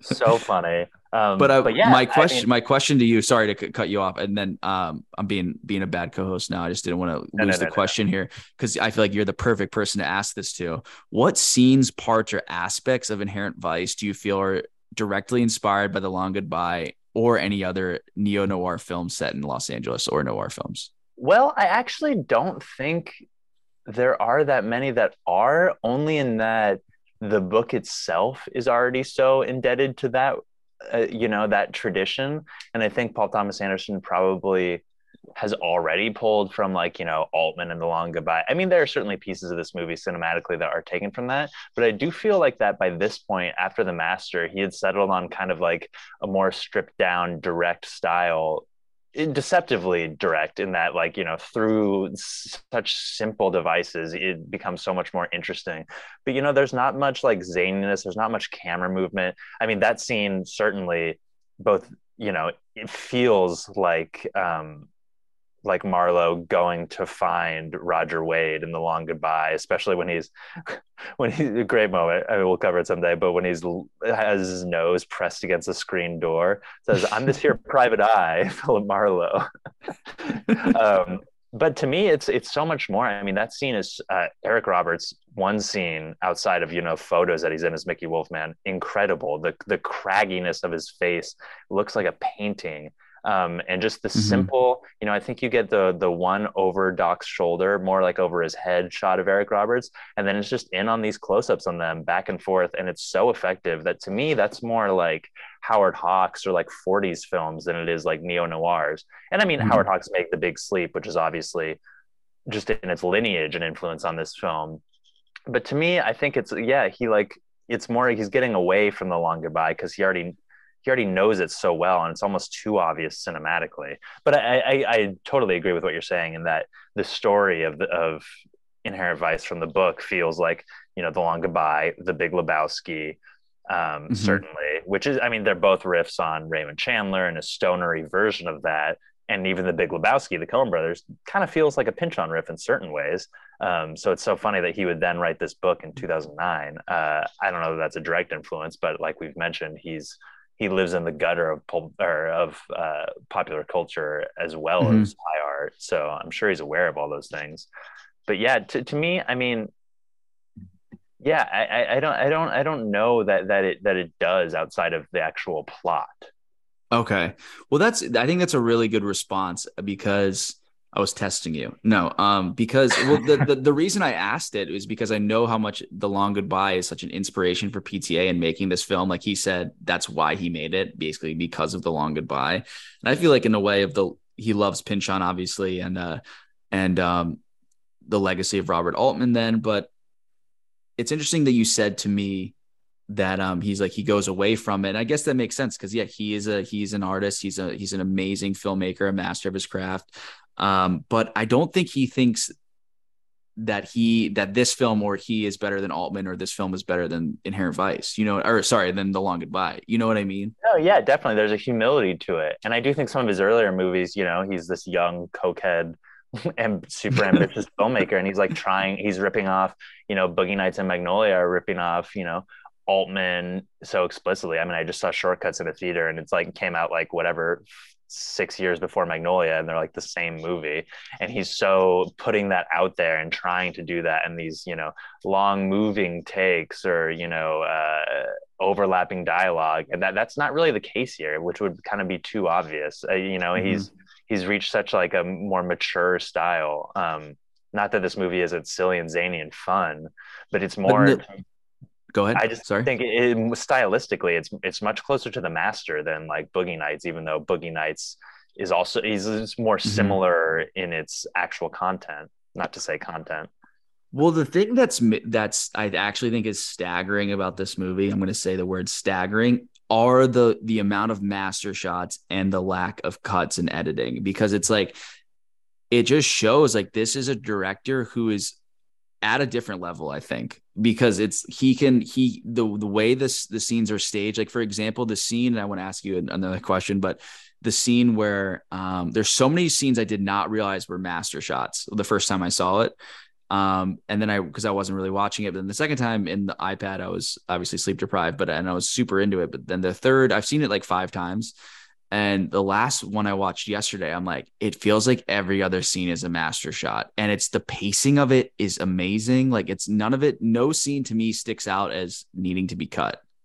it's so and it's so i mean it's beautiful and it's so well done but it's also such an economic solution to Mhm. like you know all this information and these dialogue scenes because you're so right there are so many that are just mastered two shots that slowly push in on a conversation the whole time particularly uh his two with owen wilson.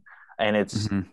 it's just so it's so smart. I mean and there are other ways where when it is cutting it's so simple and direct and so effective and beautiful with these kind of almost especially the two scenes in his office um, where it's that they almost look like these exploitation films these low angle close-ups with all the blown out light kind of looks like you right now uh, In Maine. so so effective um, Well, it really is because like the scene I was about to bring up. Um, so when Shasta, Fay, Hepworth, and then Doc hook up again, it's a pretty disturbing scene. I wanted to get your opinion on it, but it starts with her talking and like kind of playing with her nipples, like in the doorway, and it ends with her bent over on the couch, like her face huge in the camera, like her she looks like just kind of like really high, and Doc ends up like spanking her pretty savagely because she's like she's goading him to it because she's talking about how much Mickey Wolfmann, like basically how powerful he was and how all the hippies could learn something from him and how she felt invisible, but she part of her loved it because like it just shows that she was just like with someone who was so powerful. And then Doc is like aggressively fucking her. And it's the content of that scene we should talk about because it's a little upsetting, but at the same time, the the the arc of just a pure cinematography um blocking and performance, it's amazing.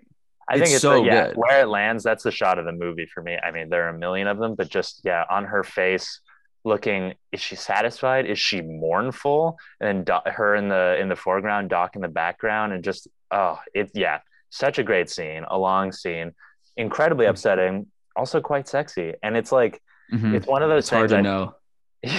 Like it's hard to know who who you're supposed because for me it's like it's like it seems like that's what she wanted, but it's also really aggressive. But at the same time, like she to me, I was really disturbed by that scene in a good way, like narratively. You know what I mean? You're like, whoa, because it's to me it was like your sweet girlfriend who you had like it seems like a real friendship with coming back and she's like she's she's taken on this new power that's like could could decimate you. And then it's like seems like doc is like in in a way rising to the occasion to be like no like like i i'm i'm in charge as well. But it's also just to me it was like i feel like i would be if i were doc and this is so easy to say but I, i'd be like i'd be like can you go home? Like this is so it's just she I am disturbed by what she's saying because it's it's so it's the it's the it's everything you don't want your your your every we all have an ex old lady, right? That we think about and maybe pine for even if we're happy in our new relationships. If that person came to you and told you everything you didn't want to hear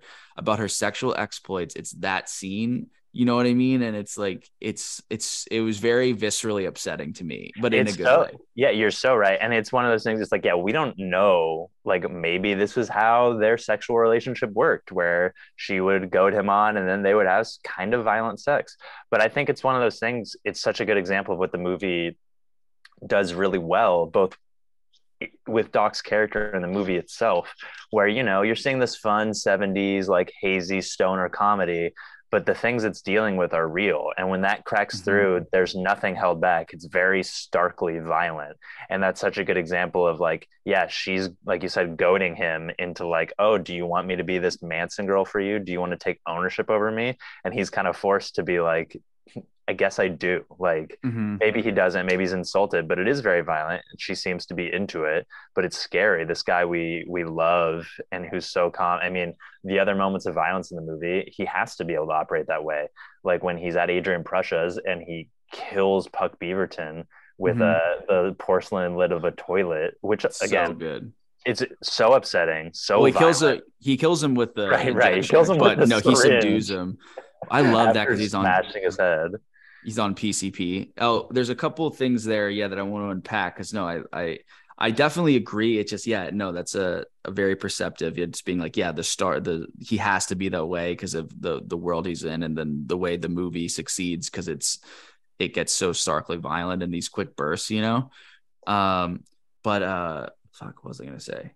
Um, remind me just just say Matt. Remind me, just give me the hot take. I'm going to come back to a hot take. So if you can remind Got me to give you a hot take. Um, but the Puck Beaverton thing, I think this is just we don't need to get bogged down in discrepancies, but I just think it's an interesting discrepancy. right right you mentioned this So so um, let's uh, Tanner, can you just quickly can you just take us from point A to point Z of, of like plot beats real quick? I can do it if, if you feel put on the spot, just so we can get to why Puck Beaverton and Adrian Prussia and they matter to the greater plot because they come at the very end. No, no, totally. Um, one one second, Matt. Mark this time. Hey, man, I'm rec- I'm podcasting. Sorry. No, you're good. I should have told you. All good in the hood? All good in the hood. Cool. Um, so yeah, yeah. Well, so um, how we get to Puck Beaverton and Adrian Prussia. yeah. so So, it's it's like, we start. Yeah. Go ahead. Go ahead.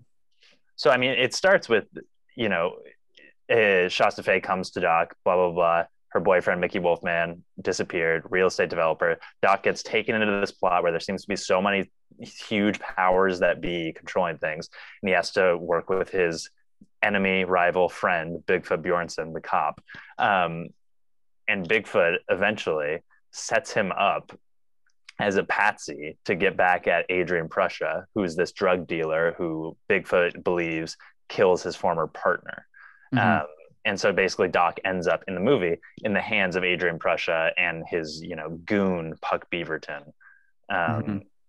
And yeah, so in the book, you you mentioned it's Puck that kills Bigfoot's partner. Is that right? Yeah, so I didn't remember that's what's that. interesting because I made me it made me wonder in a good way. We've talked about this when we write together. Is that when you you can you can write a bunch of stuff out and then cut it as long as you know because it'll inform the rest of your writing. You know, like people's backstory, and like it's kind of how I felt here. But there's two things that are interesting. So. Um, Bigfoot at that uh, uh, amazing scene where he's having pancakes and he's yelling "Moto pancake." uh, I didn't- he he fin he feeds Doc both those names, right? Yes, yes. which And which it- to me is solidifying like they're they're they're these this is now kind of a buddy cop movie in a way about police officers who are not in the same car you know No, no, no. It, it definitely is that. I mean, and then you have the there's the incredible sequence that again, it's like what is real, what's happening, where Doc is running down and realizing the situation with Adrian Prussia that Mhm. he killed, that he'd gotten, you know, let off a million times because he's an important drug dealer and that he killed Bigfoot's partner and got away with it. And it goes from Doc's speed reading through the files that Penny gives him access to to a memory where it's unclear if it's Bigfoot's memory, if it really happened, where Adrian gets let go, then walks by Bigfoot and Doc and says, Oh, is this Mhm. your new partner, Bigfoot? Clearly, Doc wasn't actually there for that. And it's, it, or maybe he was, but it doesn't really yeah. make sense. It and doesn't make it's similar to the dentist scene i just think it's a it's it's such an effective narrative device that lends itself to like the abstract. And totally quality. funny. He's eating the Yeah. frozen bananas. banana. um. So yeah. So I guess the the the thing that's interesting to me is so Puck Beaverton, um, kills is the one that kills Bigfoot's partner in the book, Vincent Delicato. But Adrian Prussia is protected by the LAPD because he's essentially their hired hitman. He gets charged with crimes, but they always get pled down, and then he walks. That's kind of the agreement. They're kind of they say that they can't leave it unsolved because of federal money or something, but they can get him, to, which is a hilarious comment. Um, but anyway, he says, I just think this is this is so goofy to me, but interesting. So you know why why uh Puck, you know, when Puck kisses Doc aggressively. And in the book, Puck's sexuality is unclear. So he has he hooks up with Clancy Charlock and he and his roommate, uh, who I think is Einar is his name. Um, but he hates basically Adrian is like, I don't want to kill this guy because I don't care about him. I basically only want to kill people where I care about it, kind of uh, which is interesting, but also terrifying. And he says, Why don't you kill like he's basically like, Puck, why don't you kill him and I'll just take the fall? So Puck does it. He's Adrian, like they set it up and Puck kills him. Uh, he kills Vincent Delicato, which is Bigfoot's partner, right? Uh, but he says that he justifies it by saying eh, Delicato was prejudiced towards, in a quote, a pure hatred of homos because Buck or Puck's friend Einar kept being discriminated and arrested by Vincent Delicato. And he was a gay man, which is just a word bi or gay. It's unclear. It's not explicitly said other than this, I believe. But I'm so baffled by it and laughing because Puck is like in the Aryan Brotherhood and has a has a swastika tattoo on his face, and I'm like, oh my god, is this guy overcompensating? Is this is this why he's he's in a sense like this? It's just a fascinating, weird layer of the story. Yeah, it's so interesting. I mean, I feel like even in the movie, it deals in these, uh, um, what's the word I'm looking for? These hypocrisies so well. Like even with uh, the Michael K. Williams scene where he's like, "Hold on, Black Black Panthers and Aryan Brotherhood.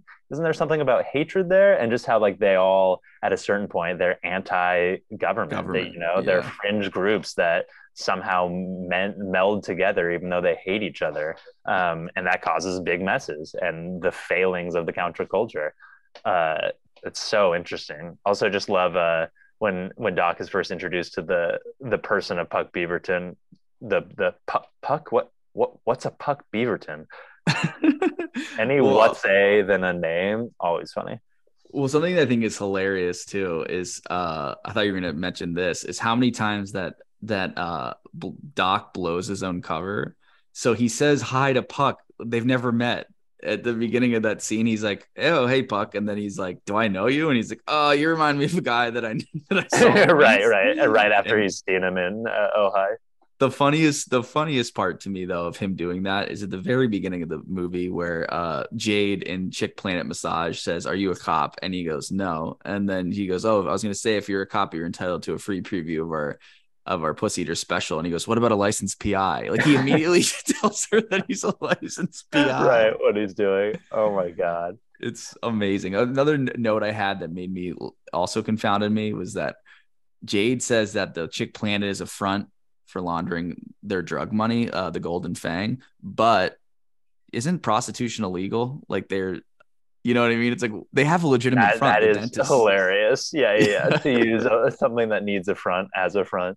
Yeah, I guess it's a Oh. massage parlor. I guess, but they say blow job on the wall and like old fashioned fuck, two girl fuck. um, all that stuff. So I guess it is, but it is that is funny. One thing I noticed, Tanner, too, that I want to make sure to shoehorn in here as well before I have my hot take moment. Um, did you notice this? You you probably did. You're a perceptive mofo, but I did not notice the the goal when the first so Shasta shows up in that first scene, right? And oh, I definitely didn't. I saw I saw you mention this in the notes. Did you did you then see it? When did you go I, back or I didn't go back, but I mean I believe it's, you. I can't yeah, I couldn't believe I never noticed this before. But um the so the first scene, Shasta comes back to tell to get, you know, based the inciting incident. She leaves the apartment, Doc walks her back up. She says, like, uh, you know, you were always true. She drives off. Doc is looking mystified. He walks back to towards his apartment. He runs into Denis. And as he's walking down the street to go back, there's that two shot of it's like a close up of both houses that's it's in it's multiple times throughout the movie. Right. The opening shot and then yeah. later times before the very end comes back to that beautiful definitive mm-hmm. South Bay shot. It's so good, but in the middle of that is uh, the Golden Fang. That's great. There are a few. There are a few other times. Uh, a, a, sequence of shots I wanted to point out because it just you know something that film the the ways that that wouldn't translate to film like the passages you read before about the intermingling of time and all these things. There's the sequence where um, after Sancho explains the Golden Fang to Doc and Doc's back home, where it cuts to just a view, a point of view shot of the ocean and a boat, unclear if that's the Golden Fang or just a ship. Then it goes to a shot of Shasta from the past, presumably when they're together, then to a shot of Doc looking out his window in binoculars. Did he see that shot through his binoculars and then remember Shasta? We don't know. Is it from another mm-hmm. time? Is he thinking about Shasta being on the Golden Fang?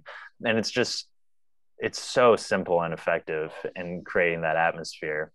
It's amazing. Um, I actually thought that shot reminded me of the acid trip, which is kind of part of the reason I brought up the acid trip is that he's seeing her on the boat there you go. I mean, it's so and it's so so simple. I mean, we've talked about you know Sortilege. Is she real? Is she not? I mean, she's on screen. She's the first character on screen, voicing over. Then it has that incredible fade to Shasta entering Doc's apartment. This movie has some of the best crossfades I've ever seen, and it's so good. There's there's the one when when Doc uh, writes Shasta's name on a on a piece of rolling paper, then smokes the joint, where it mm-hmm. fades almost fully to his memory of her smiling at her, but he's still there behind the image, and then back to him without ever fully going over. Really stunning, and and but the the sortilege moment, the first one, it, which is just so simple and smart. Again, I've said simple so many times, but when you know there's the shot of them driving and she's giving him advice where he's going to um uh wherever it is uh oh god place name is escaping me um doesn't matter. going to south no no when he's going to that that is later too but when he's going to, to south la a real place in south la um after meeting Tariq Khalil. Um, and she's there, and then it cuts the reverse, and she's not there. And it's so simple. You know, mm-hmm. we don't mm-hmm. see her disappear. It's a simple cut. And I just think that it's so brilliant. And then we get, you know, I um this is kind of delicate, but both in the Tariq Khalil scene and then this scene, I think this movie really does a good sly job of showing in a sweet way how like hippies had less in common with the establishment white people than they did with maybe the black community. The way mm-hmm. Doc greets, I mean, obviously PTA is a white person, you know, married to a black woman. Um, but the way Doc greets Michael K. Williams, it should be played for laughs, and anyone else would. But when he says what it is, brother, you know, he's like speaking his language. It's so earnest, and mm-hmm. Michael K. Williams takes it that way, and it's so sweet. And then you have the shot after Sortilege disappears of Doc driving into South LA, and there are the two black children running next to him, smiling, and he smiles back. That's a shot taken from Charles Burnett's Killer of Sheep, I think, a member of the LA Rebellion, like kind of filmmaking crew it's great movie, came out of UCLA, about South LA. And it's just this homage, but it also, it just, I don't know, Doc is just so kind and it's, it's mm-hmm. really moving to me. And that's right when we're getting into like the reality of like, you know, like Sortilege mentions in voiceover, like the history of Southern California real estate takeover, which is as relevant as ever today you know mm-hmm. communities kicked out of other areas and you know now nothing's affordable and we live in the supposedly as bastion of liberalism or i live now it's just the opposite and it's always been like that which is certainly mm-hmm. an idea of Pynchon's and one that Paul Thomas Anderson, I'm sure, is familiar with being from the area.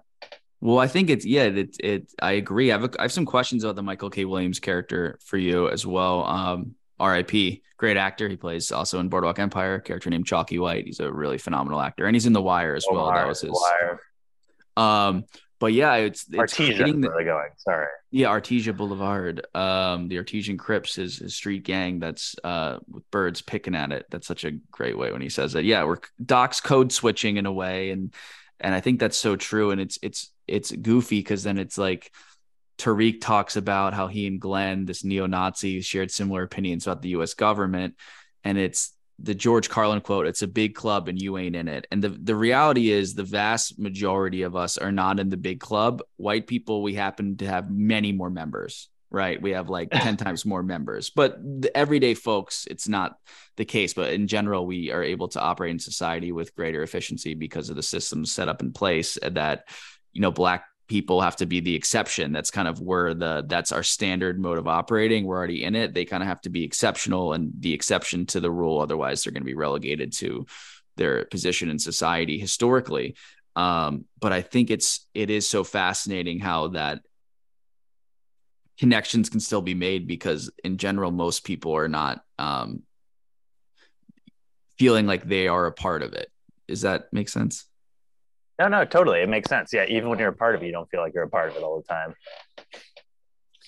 Yeah. Um, I but mean, do you think So do you think well yeah, do you do you think that that that character is just to provide more context with the LA housing and why the, the stakes that are involved and it kind of does set up the federal backlash against the Black Panther movement. I just love how subtle or it's not even subtle but it's like of course these federal people are talking like there's all this nefarious activity and then they're like we're here to talk to you because Tariq Khalil a member of a known black militant hate group and then I know a lot about that with the Fred Hampton stuff and the Black Panther movement and COINTELPRO, which was a CIA backlash against the Black Panther movement where they labeled revolutionaries as, you know, enemies of the state and all this stuff. But uh, it's like, why do you think? Because to me, it's like the thing that's a little bit of a bummer is that the Tariq stuff feels like an inciting incident and then just kind of goes away very quickly. So, what, other than providing context, what do you think the function of his inclusion in the story is, either in the book or movie? Yeah.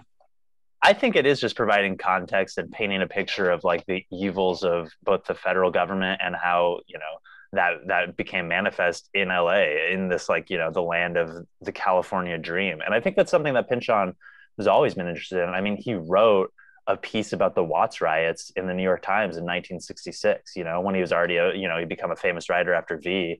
I mean, this this is certainly something that's been a fascination with him. And uh, yeah, I mean, it's just an overstuffed book that's full of all these details.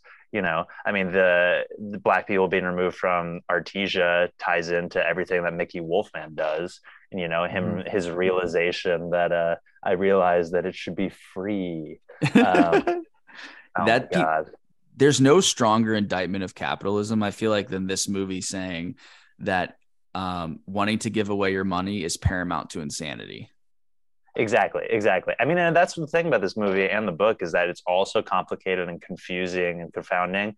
But then, really, no, it's not. It's like the simplest, oldest story. You know, it's at the end when uh when uh the the, the hilarious suburban-looking white middle-class people are taking the drugs from Doc as don't know much about history. You know, played like this has always been the case. Yeah, right. It's just they're out in the open now. so funny. The, the, so, uh, how long have you worked for the Golden Fang? I kind of think that might have been a darling, but it's so good, like to cut, you know, because it's just like it's so so funny. It really is, though. I wanted to point out uh, quickly too is um, I remember this hit really hard, and when we saw it, so Tanner and I we mentioned this last or the first episode, but we saw Inherent Vice together in Santa Monica at the Aero Theater. Uh, maybe my first movie I saw back in theaters in the pandemic. And when it cuts to Doc in his apartment with all of the kilos of cocaine, and that got a huge laugh. Kills every time. It's also watching it this time. It's the perfect amount because it's kind of less than I remember. Like, is in my head. I'm like, his apartment's full of of of, of the drugs, but it's so many where he's just sitting there terrified, surrounded by it. Oh my! God. You know, God, he had it's to make uh, multiple trips to his trunk to get it all in the apartment. Enough for that, at least. I mean, let's we got to run through just some of the the ple- simple pleasures of this movie because there's so many. I mean, I took so many notes rewatching it this time, and I knew we wouldn't be able to get to even like a third of them. But it's just no, go right for it. Yeah, what's what's what's a what's a good little uh what's like something that's we should coin the term now. So you know Easter eggs. So like I pointed Uh-huh. out an Easter egg, I guess, of the golden fang being in there. And or Easter eggs can be plot. I feel like Easter eggs can be um references to other movies.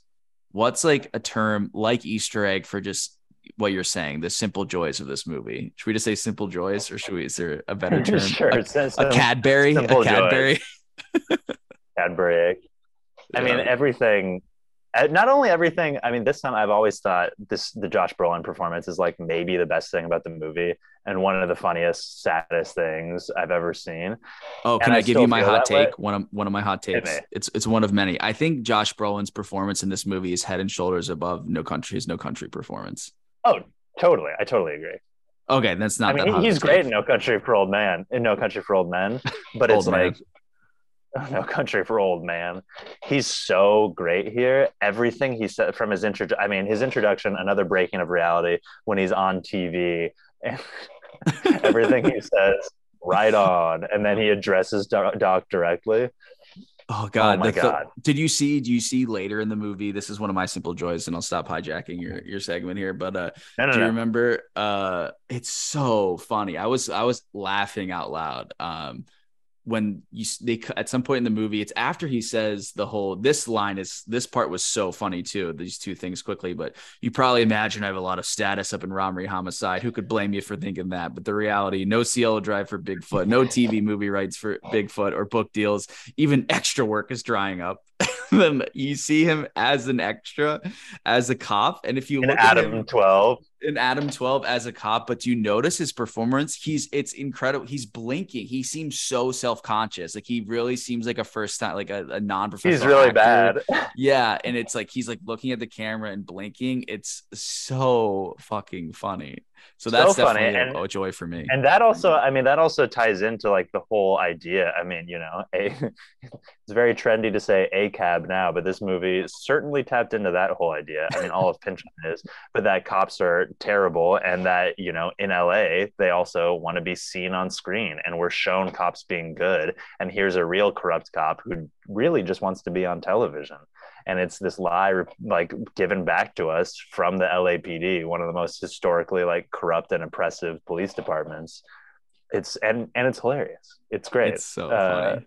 What are what are some things you have? Some of the notes you've taken. Some of the things you'd, you'd want to point out. I mean, I was gonna say Brolin is hilarious, but every time I'm just surprised by how funny Benicio del Toro is. And the one scene they have together is so funny. Uh, you're gonna kick him? That's assault. Oh, it's so shot. His so good. I have I have to walk back something I said to you, a criticism I had of this movie based on that moment alone. Is that so? I said to you before that one thing that I felt had trouble with is how many stars are in this film. And then I'm real. I was real watching it again. I was just so invested in it. To me, the moments. I actually think the the actress who plays Jade and the actress who plays uh, Clancy, who are not who would now I know Clancy, though that woman was actually a, a porn star and an erotic actress, and then Jade was a newcomer. Both of them, now hang. Yeah, and both of them hang. They really do. But like Denis, for example, seems like a non, like he's his in his amateur. In a way, it works because the character is so dumb. But to me, it was like you, you. I think you need like Joaquin Phoenix. Like love him or hate him, he's incredible. Same with Josh Brolin. Same with Reese Witherspoon. Same with um. I actually think uh Katherine Waterston. I think it's one of her first roles, but she's great in it too. Like I do think you once you recruit a certain caliber of actor, it seems like you can't some people rise to the occasion, obviously. Some people like soccer, for example, you get better when you play with better players. Um, if you can get over that that hurdle, that's why training's really important. But um in general, you gotta once you dip once you get a certain caliber of- actor, it's it's gonna make uh things stick out more that aren't as good. I mean, I'm glad you pointed pointed this out because I mean, I do think the movie pulls it out off. Like it shouldn't, but they're all so perfectly cast, and I do think that's what's so smart about having like the lead be this ingenue who, I mean, obviously her dad's famous, but I didn't know Katherine Waterston from anything. And she's great. And like having her be the lead instead of like, say, having Reese Witherspoon be like, it's kind of like Mhm. having Reese Witherspoon. It's kind of like, yeah, you want to see the fucking reunion from the Johnny Cash movie. Only, only, only kind of gonna get like slapping your hand away. Like, only kind of gonna give that to you. Like, she's in two scenes and kind of his girlfriend. Um, but I will say, Denis looks great, is funny in several scenes. I think he's actively bad when they're pulled over in a way that's Mhm. always like totally taken me out. Like, not that Charlie Manson again. Like, I don't think he's good. And and you're so right. Everyone else, like Hong Chau as Jade, so good when she's just listing off all the ways that Bambi is into spotted, Spotted dick. dick. She's got she's got 24 albums, spotted dick. It's it's all dick all the time. Um, but I yeah, Oh. I think you're right. Go ahead. no, go ahead. You you go. You go. You're just about to No, I affirm what I just- was saying. I, I just think yeah that's that's a totally valid concern that this movie pulls off by everyone being so good i mean oh my god benicio del toro is so funny He's so Oh. good and locked in, and he's like, "You're gonna kick him." That's assault. This is just so funny. And then uh, I love the scene, plenty of- of crime on the high seas and they do, they do, ironically, because of the Golden Fang. Um, we have to talk about the Topanga Canyon scene, and here's gonna uh the house scene because also when she says all that stuff about Spotted Dick, and uh, she's like, "Can I get a ride?" And then uh, Joaquin Phoenix's look where he's assessing, and then just nods. i wrote this down too one of Yeah. the funniest things Mm, okay It's so good. Okay, here's my hot take. I'm ready. I can't wait for Hot you to take hear time. it. I think you've already seen it probably. This is Owen Wilson's best performance. that is that is a fiery take Best performance, and I think his his air of his air about, as they say, possessed mel- melancholy isn't correct because that's what they say about Bigfoot. But his air of just what did I have writ- written down here? My hot takes. Um, it's it's like I get proud of Owen Wilson because we're me and you are both Owen Wilson stands, and we have a I think a unique opinion on him because we we know he's a co-writer for Wes Anderson, and that's how we got to start with Bottle Rocket. He's an incredibly well-read, sensitive, interesting guy who has had obviously trouble and dark moments, and I think he's one of the most under or misrepresented people or least understood people in Hollywood, like stars. Everyone just assumes he's like this happy-go-lucky like stoner party animal type of guy part of the frat pack. And he's like i was just watching him go toe to toe for lack of a better word with joaquin phoenix in the topanga canyon scene. I'm like he's a phenomenal actor. His wistful remorse is pitch perfect. It weirdly foreshadows the fact that his ex-girlfriend gave birth to a daughter in like 2018 that he's allegedly never met although tanner did see him with a baby in a malibu malibu coffee shop. But who knows? uh, we don't know whose baby that is, but it's like all those scenes in the master in the master shots are just so good, and he just is like so believable as this guy. And I feel like he's in all these Wes Anderson movies, right? And Wes Anderson, I think here's the difference to me between the these two filmmakers. I like Wes Anderson more. I think Paul Thomas Anderson is better because Paul Thomas Anderson is a highly technical filmmaker as well. I think Wes Anderson, as amazing of the cast he has, sometimes, and I love so many of his films as we talked about last week. I don't know if it's always set up for the, to have the same type of moments, uh, like actors catching lightning in a bottle. I think it's much more like, as you say, the hermetically sealed world. right it's a And- very arch delivery very Yeah. yes. But then PTA has a very similar thing. He's very technical, but it's set up, I feel like, for the actors to to like to hit a home run. And I think Owen Wilson is that's the best I feel like I've seen him use. We have his humor, we have his his his the way he speaks, and he he he's just so good in this movie to me. Yeah, I mean, he it is like you said, perfect use of him. He's like so perfectly deployed, and it's maybe the best example of like two. I remember hearing. I mean, I was so into like the build up to the casting news of this movie, and I'm like, oh, Owen Wilson's playing the surf sax player. That's almost too good, you know, like distractingly apt. But he's so, especially in the Topanga Canyon scene, because he's got the high status where you know he has inform like Doc checked out stuff for Mhm. him, but Doc is coming into his home. Owen Wilson clearly knows more than Doc about whatever's going on with Vigilant California, and Yeah, you're right. Because he's so funny. He looks the part and he's very sad and it, it totally plays. And he even makes Doc sad when he describes Mm. the little kid blues. Um, and I do think Little of his delivery blues. of, so you're asking me whose side am I on all the time?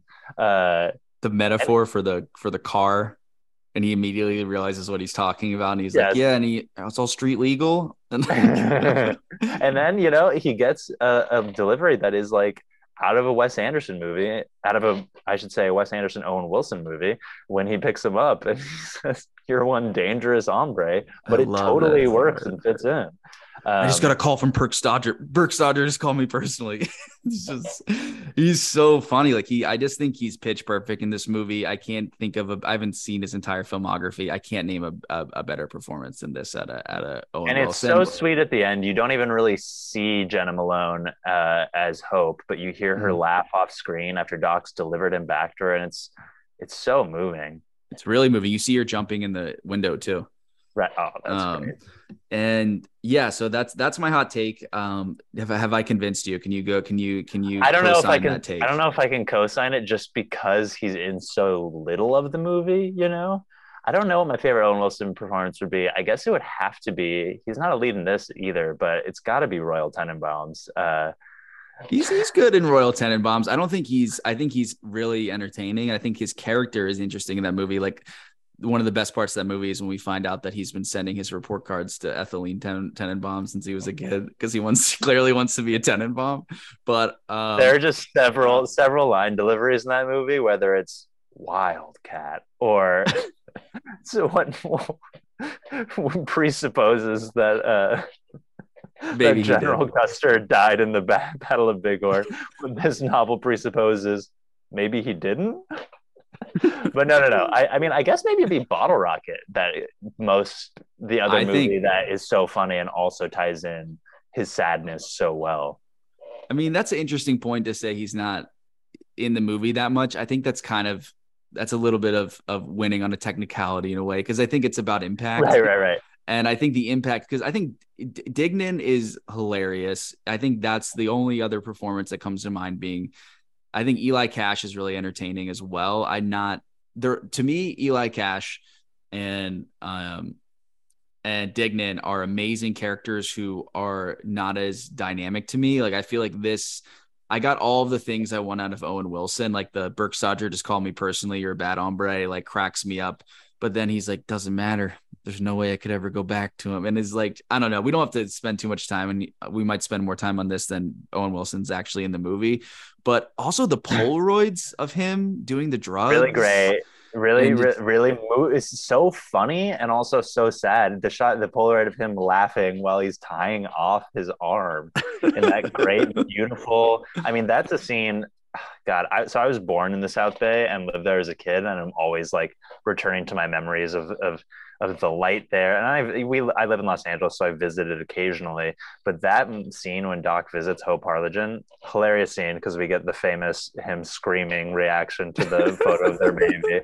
But like the morning light, how nice she Mhm. is, you know, coffee and cookies. Doc just kind of Mhm. taking all in and going, mm-hmm, mm, is funny, but her- also her so teeth. sweet. Her teeth, her chompers. Yeah, it's Yeah. a great scene. Um, yeah, so that's that, that that's a hot take I have. Um, Great take. another another thing I wanted to bring to your attention because I hadn't heard the term till you said it in um, our first episode of doubling. I actually think, and I don't know if I'm using this right, so I want your opinion, but I actually do think there's some doubling. It might just be narrative thread and essentially just weaving um, Bigfoot and Doc together.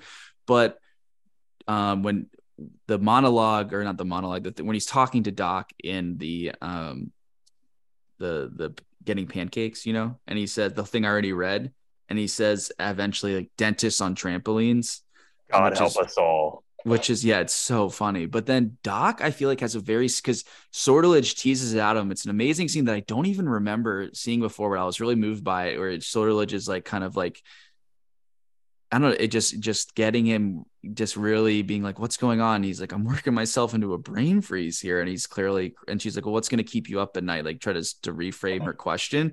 And he's like, little kid blues, saxophone players.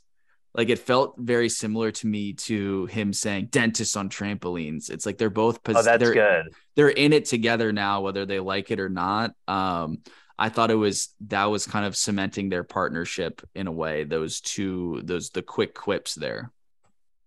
Yeah, I mean, I think you're you're so right. That I think the movie very intentionally doubles them, and we get you know the terrific last scene, which to me, I, I put this in our notes. Uh, it's funny. I mean, it's a hilarious scene with several crazy ideas in it, but it always you know coming out right after the master, it played to me like the same version of the slow boat to China scene. And I mean, the master is almost explicitly about two doubles, two sides of the same Mhm. coin. You know, in um, Philip Seymour Hoffman and Joaquin Phoenix characters. And there's that last scene where it's just trading close ups as they sit across from each other. And Philip Seymour Hoffman loves this man and sings into this song. And it's so weird.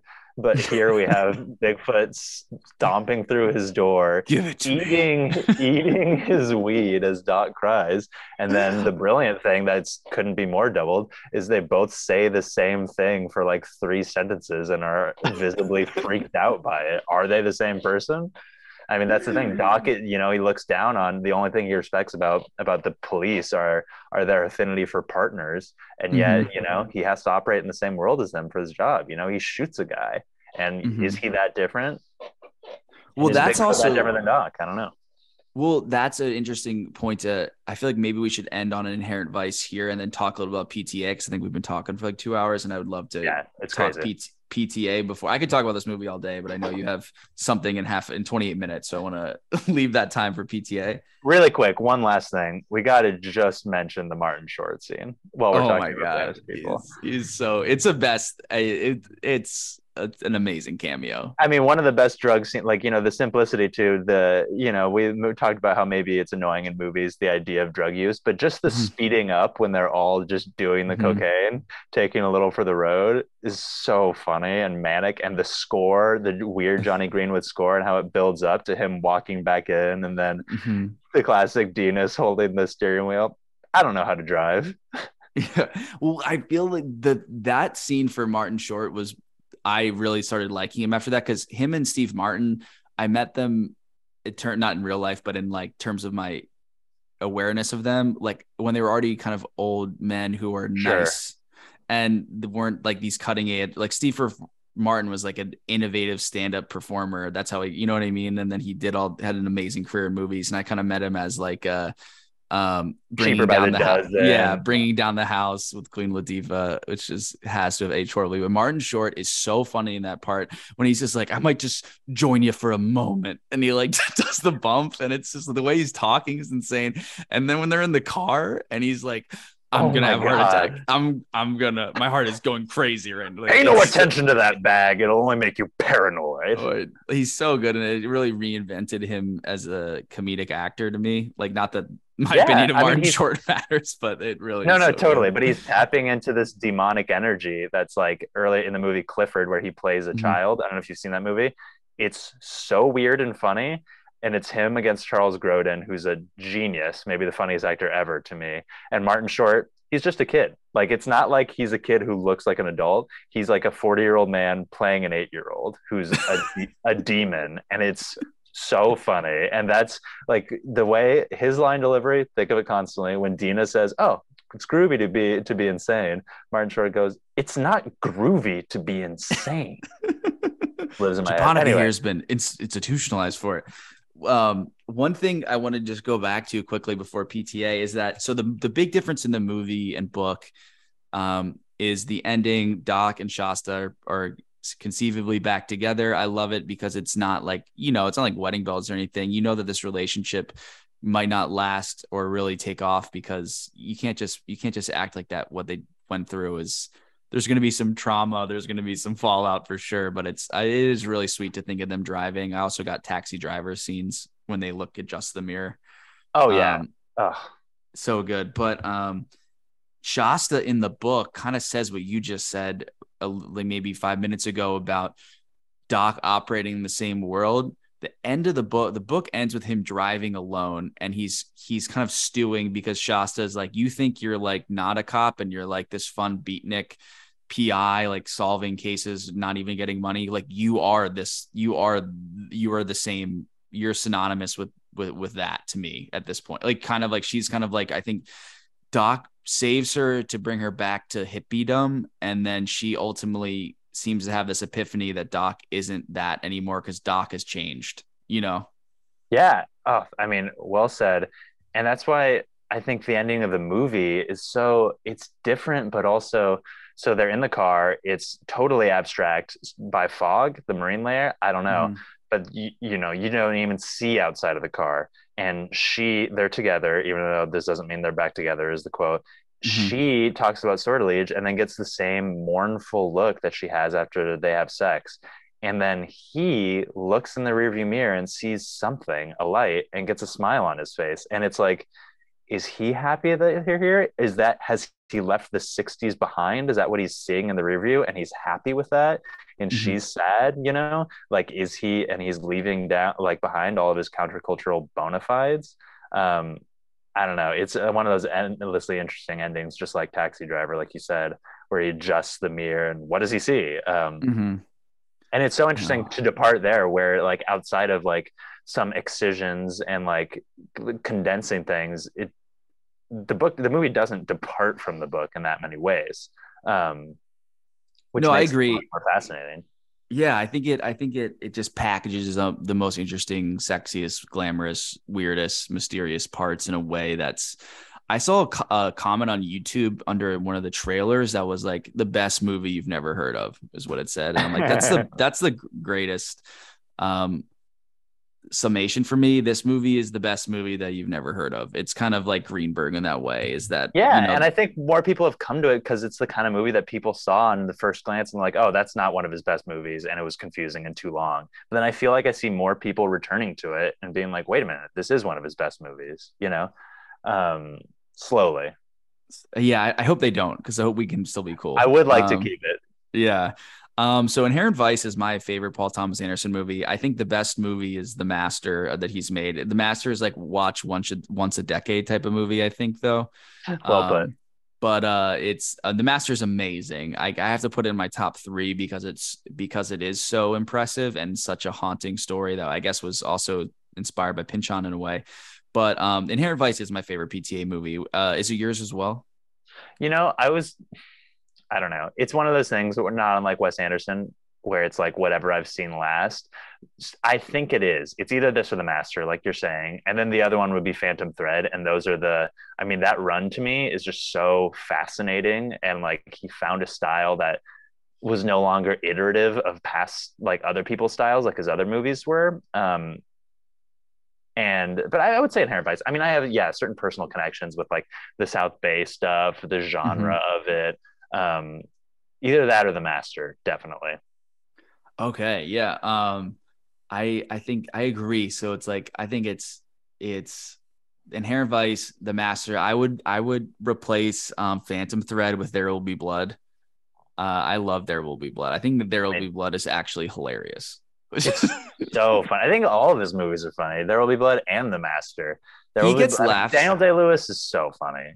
He's he has like a Larry David um, I swear, if you rewatch uh, There Will Be Blood with like Curb in your head, you can see he just doesn't suffer. He, you see him like his eyes bulge when people break some sort of social cue.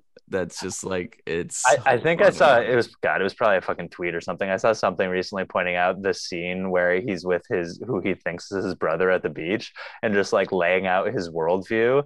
Uh, and then his brother who doesn't even know him is just like haha totally man really just like probably terrified pretending to be his family member it's like god yeah this guy you must really um, want want cash to pretend to be with that like i he's such a daniel plainview so terrifying but yeah that's I love those movies. I love PTA. I came to him later. I think he's kind of like the classic film school fanboy. Everyone everyone adores him. But uh who likes movies, but I just think he's undeniable. Um, he's just, I think he's maybe his filmography. It's so tough to say because when we talk about like a Woody Allen who's got, you know, oodles and oodles of movies, but PTA is a chameleon.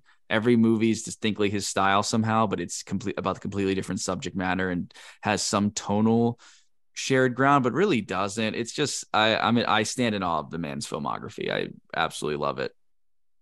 Yeah, I, I completely agree. Yeah, and I guess we we should you mentioned it, but uh so much of V is in the master, you know, from all the Navy stuff. I think in the script at one point there was even a sequence where Freddie Quell goes to New York and hunts alligators in the sewers, which is right out of really. V. And also, I just feel like, I mean, I think Pynchon is easily probably the best namer of characters Mhm. I've ever read.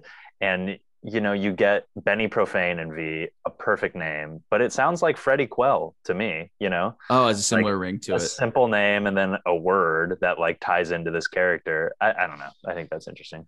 Yeah, Freddie Quell is a great name. Lancaster Dodd is great as well.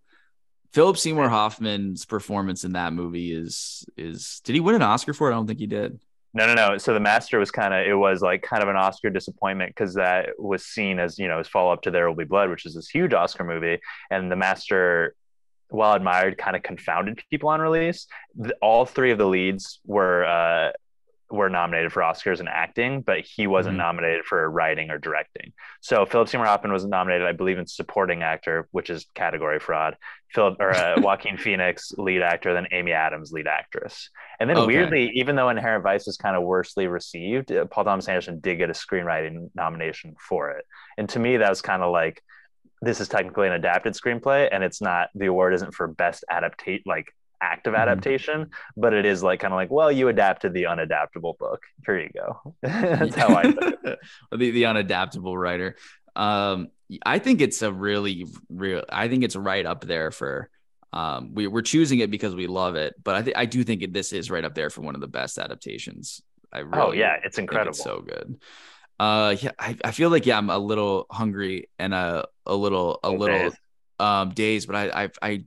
God, we don't have any many opportunities to talk about PTA. What else can we what, what else could can we talk about-? Well, when we saw Licorice Pizza, we uh, it was one of the opening nights, day after Thanksgiving, at the uh, the Westwood Theater that it screened at uh, on 70 millimeter, and um, we didn't know anyone was supposed to be there. And I saw in the lobby, I was waiting for the bathroom, and I turned around and I just saw Paul Thomas Anderson and Maya Rudolph sitting on a bench, and I was like, "Oh my God, look away!" And then I I, I texted the group of people. Matt was one of them that. Uh, that they were here and like seconds later matt was standing next to me having ran out from the theater ready ready to see our hero Well, I knew I was already on my way out of LA, and I really wanted to get my peepers on that PTA before I yeah dipped. yeah had Um, But uh, he looked so normal with his wife. I made eye contact with them both. They and then I looked away. It was like full like rut row. Um, but glad I glad I got them. Glad I didn't say anything to them. But then I even respect the two things that made me respect him more that night. He he he unexpectedly spoke. He got up and just said seven fifteen. What's up? And everyone disoriented looked to the front of the the the theater and realized it was Paul Thomas Anderson in the flesh. He said he had two requests for us to turn off our phones because he, he guaranteed they would be there when when the movie was over in our pockets and to clean up our trash because there was another uh, show, uh showing shortly thereafter and that made me respect him because it's like yeah people we, we're, we got to be off our phones and you got to clean up after yourself i have to say i think you're a bad person if you litter I, I go that far. I think you're a bad person if you litter. Um, and then secondly, the group we were with was Tanner's sister, and then uh, I think everyone else was female but me, and they all I don't know if your sister was, but all the rest of them were just like, God, he's so hot. And I'm like, yeah definitely yeah. And I was like, you know, I'm a straight man. I, I, I uh, Kinsey scale.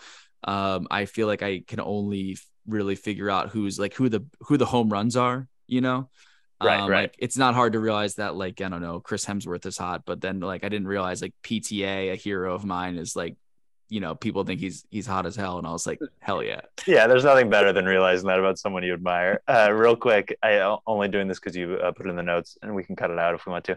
But the other time i saw him was introducing this movie at afi fest in 2014 uh, i had first moved i had just moved to la and i was AFI Fest was free then, but it's the kind of thing where you sign up for tickets online, then have to get there. They like oversell it, so you have to get there early and wait in a long line. And Inherent Vice had already premiered at the New York Film Festival, I believe, but it was playing there, and I was like, I'm I'm getting in. I moved to LA. This is why I'm seeing it a month early. Waited in line like three hours. Uh, my long distance girlfriend was in town visiting me. Had no real interest in Paul Thomas Anderson of the film, but I was like, "We're going to this." Very rudely, it's a 22 year old. 23 No, maybe. it's, not, it's not rude to advocate for yourself. no, and I think as think long she as you ended- don't like, you know, hit someone. Yeah. well, well, and I think she ended up liking it because, well, okay, so we got in, got bad seats in the Egyptian theater, and he introduced it. And I think maybe Hong Chau and Katherine Waterston were there. He seemed a little drunk in a fun way. It was really cute. Um, then uh, my girlfriend and I broke up because long distance relationships are hard. And not long after, she cut all her hair off. Po- God, maybe I shouldn't be sharing this, but it is no, funny you- just don't name her. it won't name her. She's a great person. Uh, posted it on Instagram uh, with short hair, and then captioned it "Change your hair, change your life," which is of course a quote from this movie. Um, I thought she didn't like the movie. I thought she didn't like the movie. I don't think she loved it. She was certainly confounded by it, which is why I was like, "Is this about me?" I mean, obviously, you know, that's a stereotype. People get haircuts after breakups, whatever, which I totally get.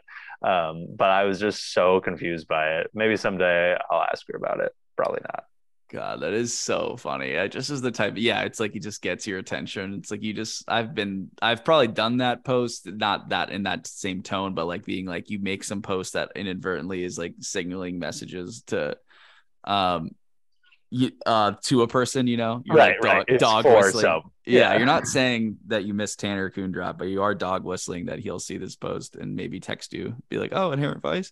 Um, I have a tie-in with something from this as well to an ex of mine, and then um, ex olds. ex old lady. I think I also have one final point just to bring it for anyone who's still here to uh, listening to the very end of this as well. But I had a girlfriend. So do you remember? This is goofy. Well, actually, you grew up completely in a different spot than me. But uh, when I was, we grew up, you know, the same time. You're, well, you know, like you were born in ninety or ninety one.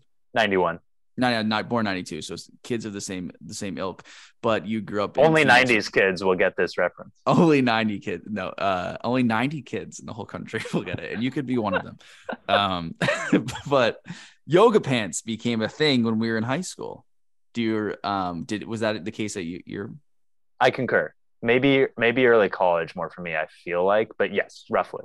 exactly so it kind of became this trend of girls wearing baggy or usually baggy t-shirts and yoga pants and i remember and this is this is really goofy but it it um it makes me think of inherent vice now but uh this memory is that my girlfriend in high school at the time who i who i dated and uh, like my freshman and sophomore year we were like it was like girls wore yoga pants and obviously as a straight man i was like seeing it like oh zoinks you know whatever but then she was kind of like it's so like weird that girls do that just showing off their asses like you know like just wear a tight pair of jeans you're really gonna wear like a skin tight thing and i was totally like yeah. And then like we broke up um and then you know shortly thereafter i see her wearing yoga pants and i'm just laughing being like uh when now and she's like she walks in looking like she swore she'd never look wow, great tie-in. I did not expect that to come back to Inherent Vice. Uh, this does come back to inherent vice. Final thing, Tanner, because I thought I uh, just, and then I want to hear your final thoughts. Um, you know, as well, when you said that you, you loved how effective the shot was when he's through the the the Binoculars. Is that pre? Because I is that pre or post him getting the the um the postcard? Pre. Pre. I also took that scene. That's what I thought. And I also took that scene of he's sending the karmic thermal out to her to reach back out to him Great. as well. Like that's another like layer of ab- abstraction that I've I've I'm projecting onto that scene. But I think again, this is why this film I just could talk about forever. It's God, you're so right. I mean, one final, final thing. God, this is so long. Um, the uh, it's longer than the, the because we did though. because we didn't mention the postcard scene, which is I think so casually one of his great set pieces where you have the flashback to them calling a number going to the address to get weed. And then you know he if the shot that follows her in the rain all the way down then tracks back to catch him and he, he pulls her back into him walking on the now totally sunlit blown out la day but one funny thing uh, this is maybe too much and too Pynchon uh, conspiracy wise I once Googled the address uh, that that they get, which is somewhere on Sunset Boulevard, right near the Scientology Center. Basically, the Golden Fang, this institute that seems to be running everything, is where the Scientology Center is now on Sunset Boulevard. And I was Oh, just like, interesting. that's hilarious. And I don't know. I actually didn't check if that's in the book, but I mean, to me, it's like, well, Paul Thomas Anderson just came off making, you know, kind Master. of a Scientology movie in The Yeah. Master. Um, Maybe it's Oh. just an Easter egg for him for us to for the for the the sleuths to figure Yeah. out. I would be surprised if he threw it in there to have a connection to. It's so dumb, but yeah, like uh, I one of the scenes in my film Ghosted, I I the character it's played by me. I say clears throat, and then I was like, there's a moment where we have to get in the new script we wrote together that we have to get a someone's attention. I'm like, can we just say clears throat because because it, it connects to something I made. I wonder if that's a subtle wink at at at, at uh, the master. Just right, right. It's or it's just like a great idea, like just the idea of a building like that being there. And I also just love the shot of the building. It's a great visual Mhm. effect shot in a movie that you don't think of that way, but the way he cranes his neck up and we Mhm. follow and you can't can't even fit in frame, really good. and that just scene in general, yeah, it's just ugh, it's so to Neil Young. Uh, the the music in this movie so smart in how there are you know two Neil Young songs, which is kind of ballsy to just repeat yourself. Uh, Harvest and Journey Through the Past, um, and that ties into the '70s. But there's so many songs from earlier, and it's just like yeah, in the '70s, like now. I don't listen to a lot of movie from the 20 from 2022 like I do, but I also listen to movie music from like the 70s. And in the 70s, you probably heard songs from like the 50s and 60s and just not giving you what you expect with these needle drops from the opening music can Mhm. the german band like the krautrock whatever they have nothing to do with this era and yet the opening song vitamin c like sets the t- the table for the menace of the movie so well and it's just like brilliant and then Mhm. having there's a Minnie Riperton song by Rudolph's mom that's fun just a great song yeah. Yeah.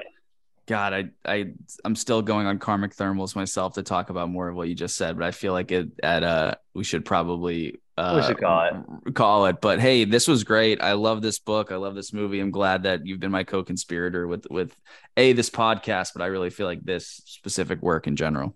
yeah thank you man you too this is great so um, you're recording i'm recording. Let's let's uh touch base. Also if you want to write any of the uh the fake ad the copy, advertising? um i'm enjoying doing that but i don't want to i don't want to uh um have a monopoly on that either. And maybe we get a Voorhees and Krueger law firm. Uh what's wait oh jason and uh that Fred- in the movie that's uh uh Crocker Fenway works for Voorhees Krueger which Oh is my God. obviously a joke but uh I'm saying maybe That- they could be the the ad Oh, I was gonna say that. Uh, there's also uh, Sancho Sancho Slimax. How do you say his Oh last my name? It Smilax or whatever. I don't even know. Similax. I don't know. There's the Chryskylodon. There's uh, um, pr- pictures by Burks. special Yeah. Um, the Il Krakatore. There's just so many different things you could talk. You could make a fake ad for this movie. Anywho, Tanner, great to see you, buddy. peace talk soon man Bye.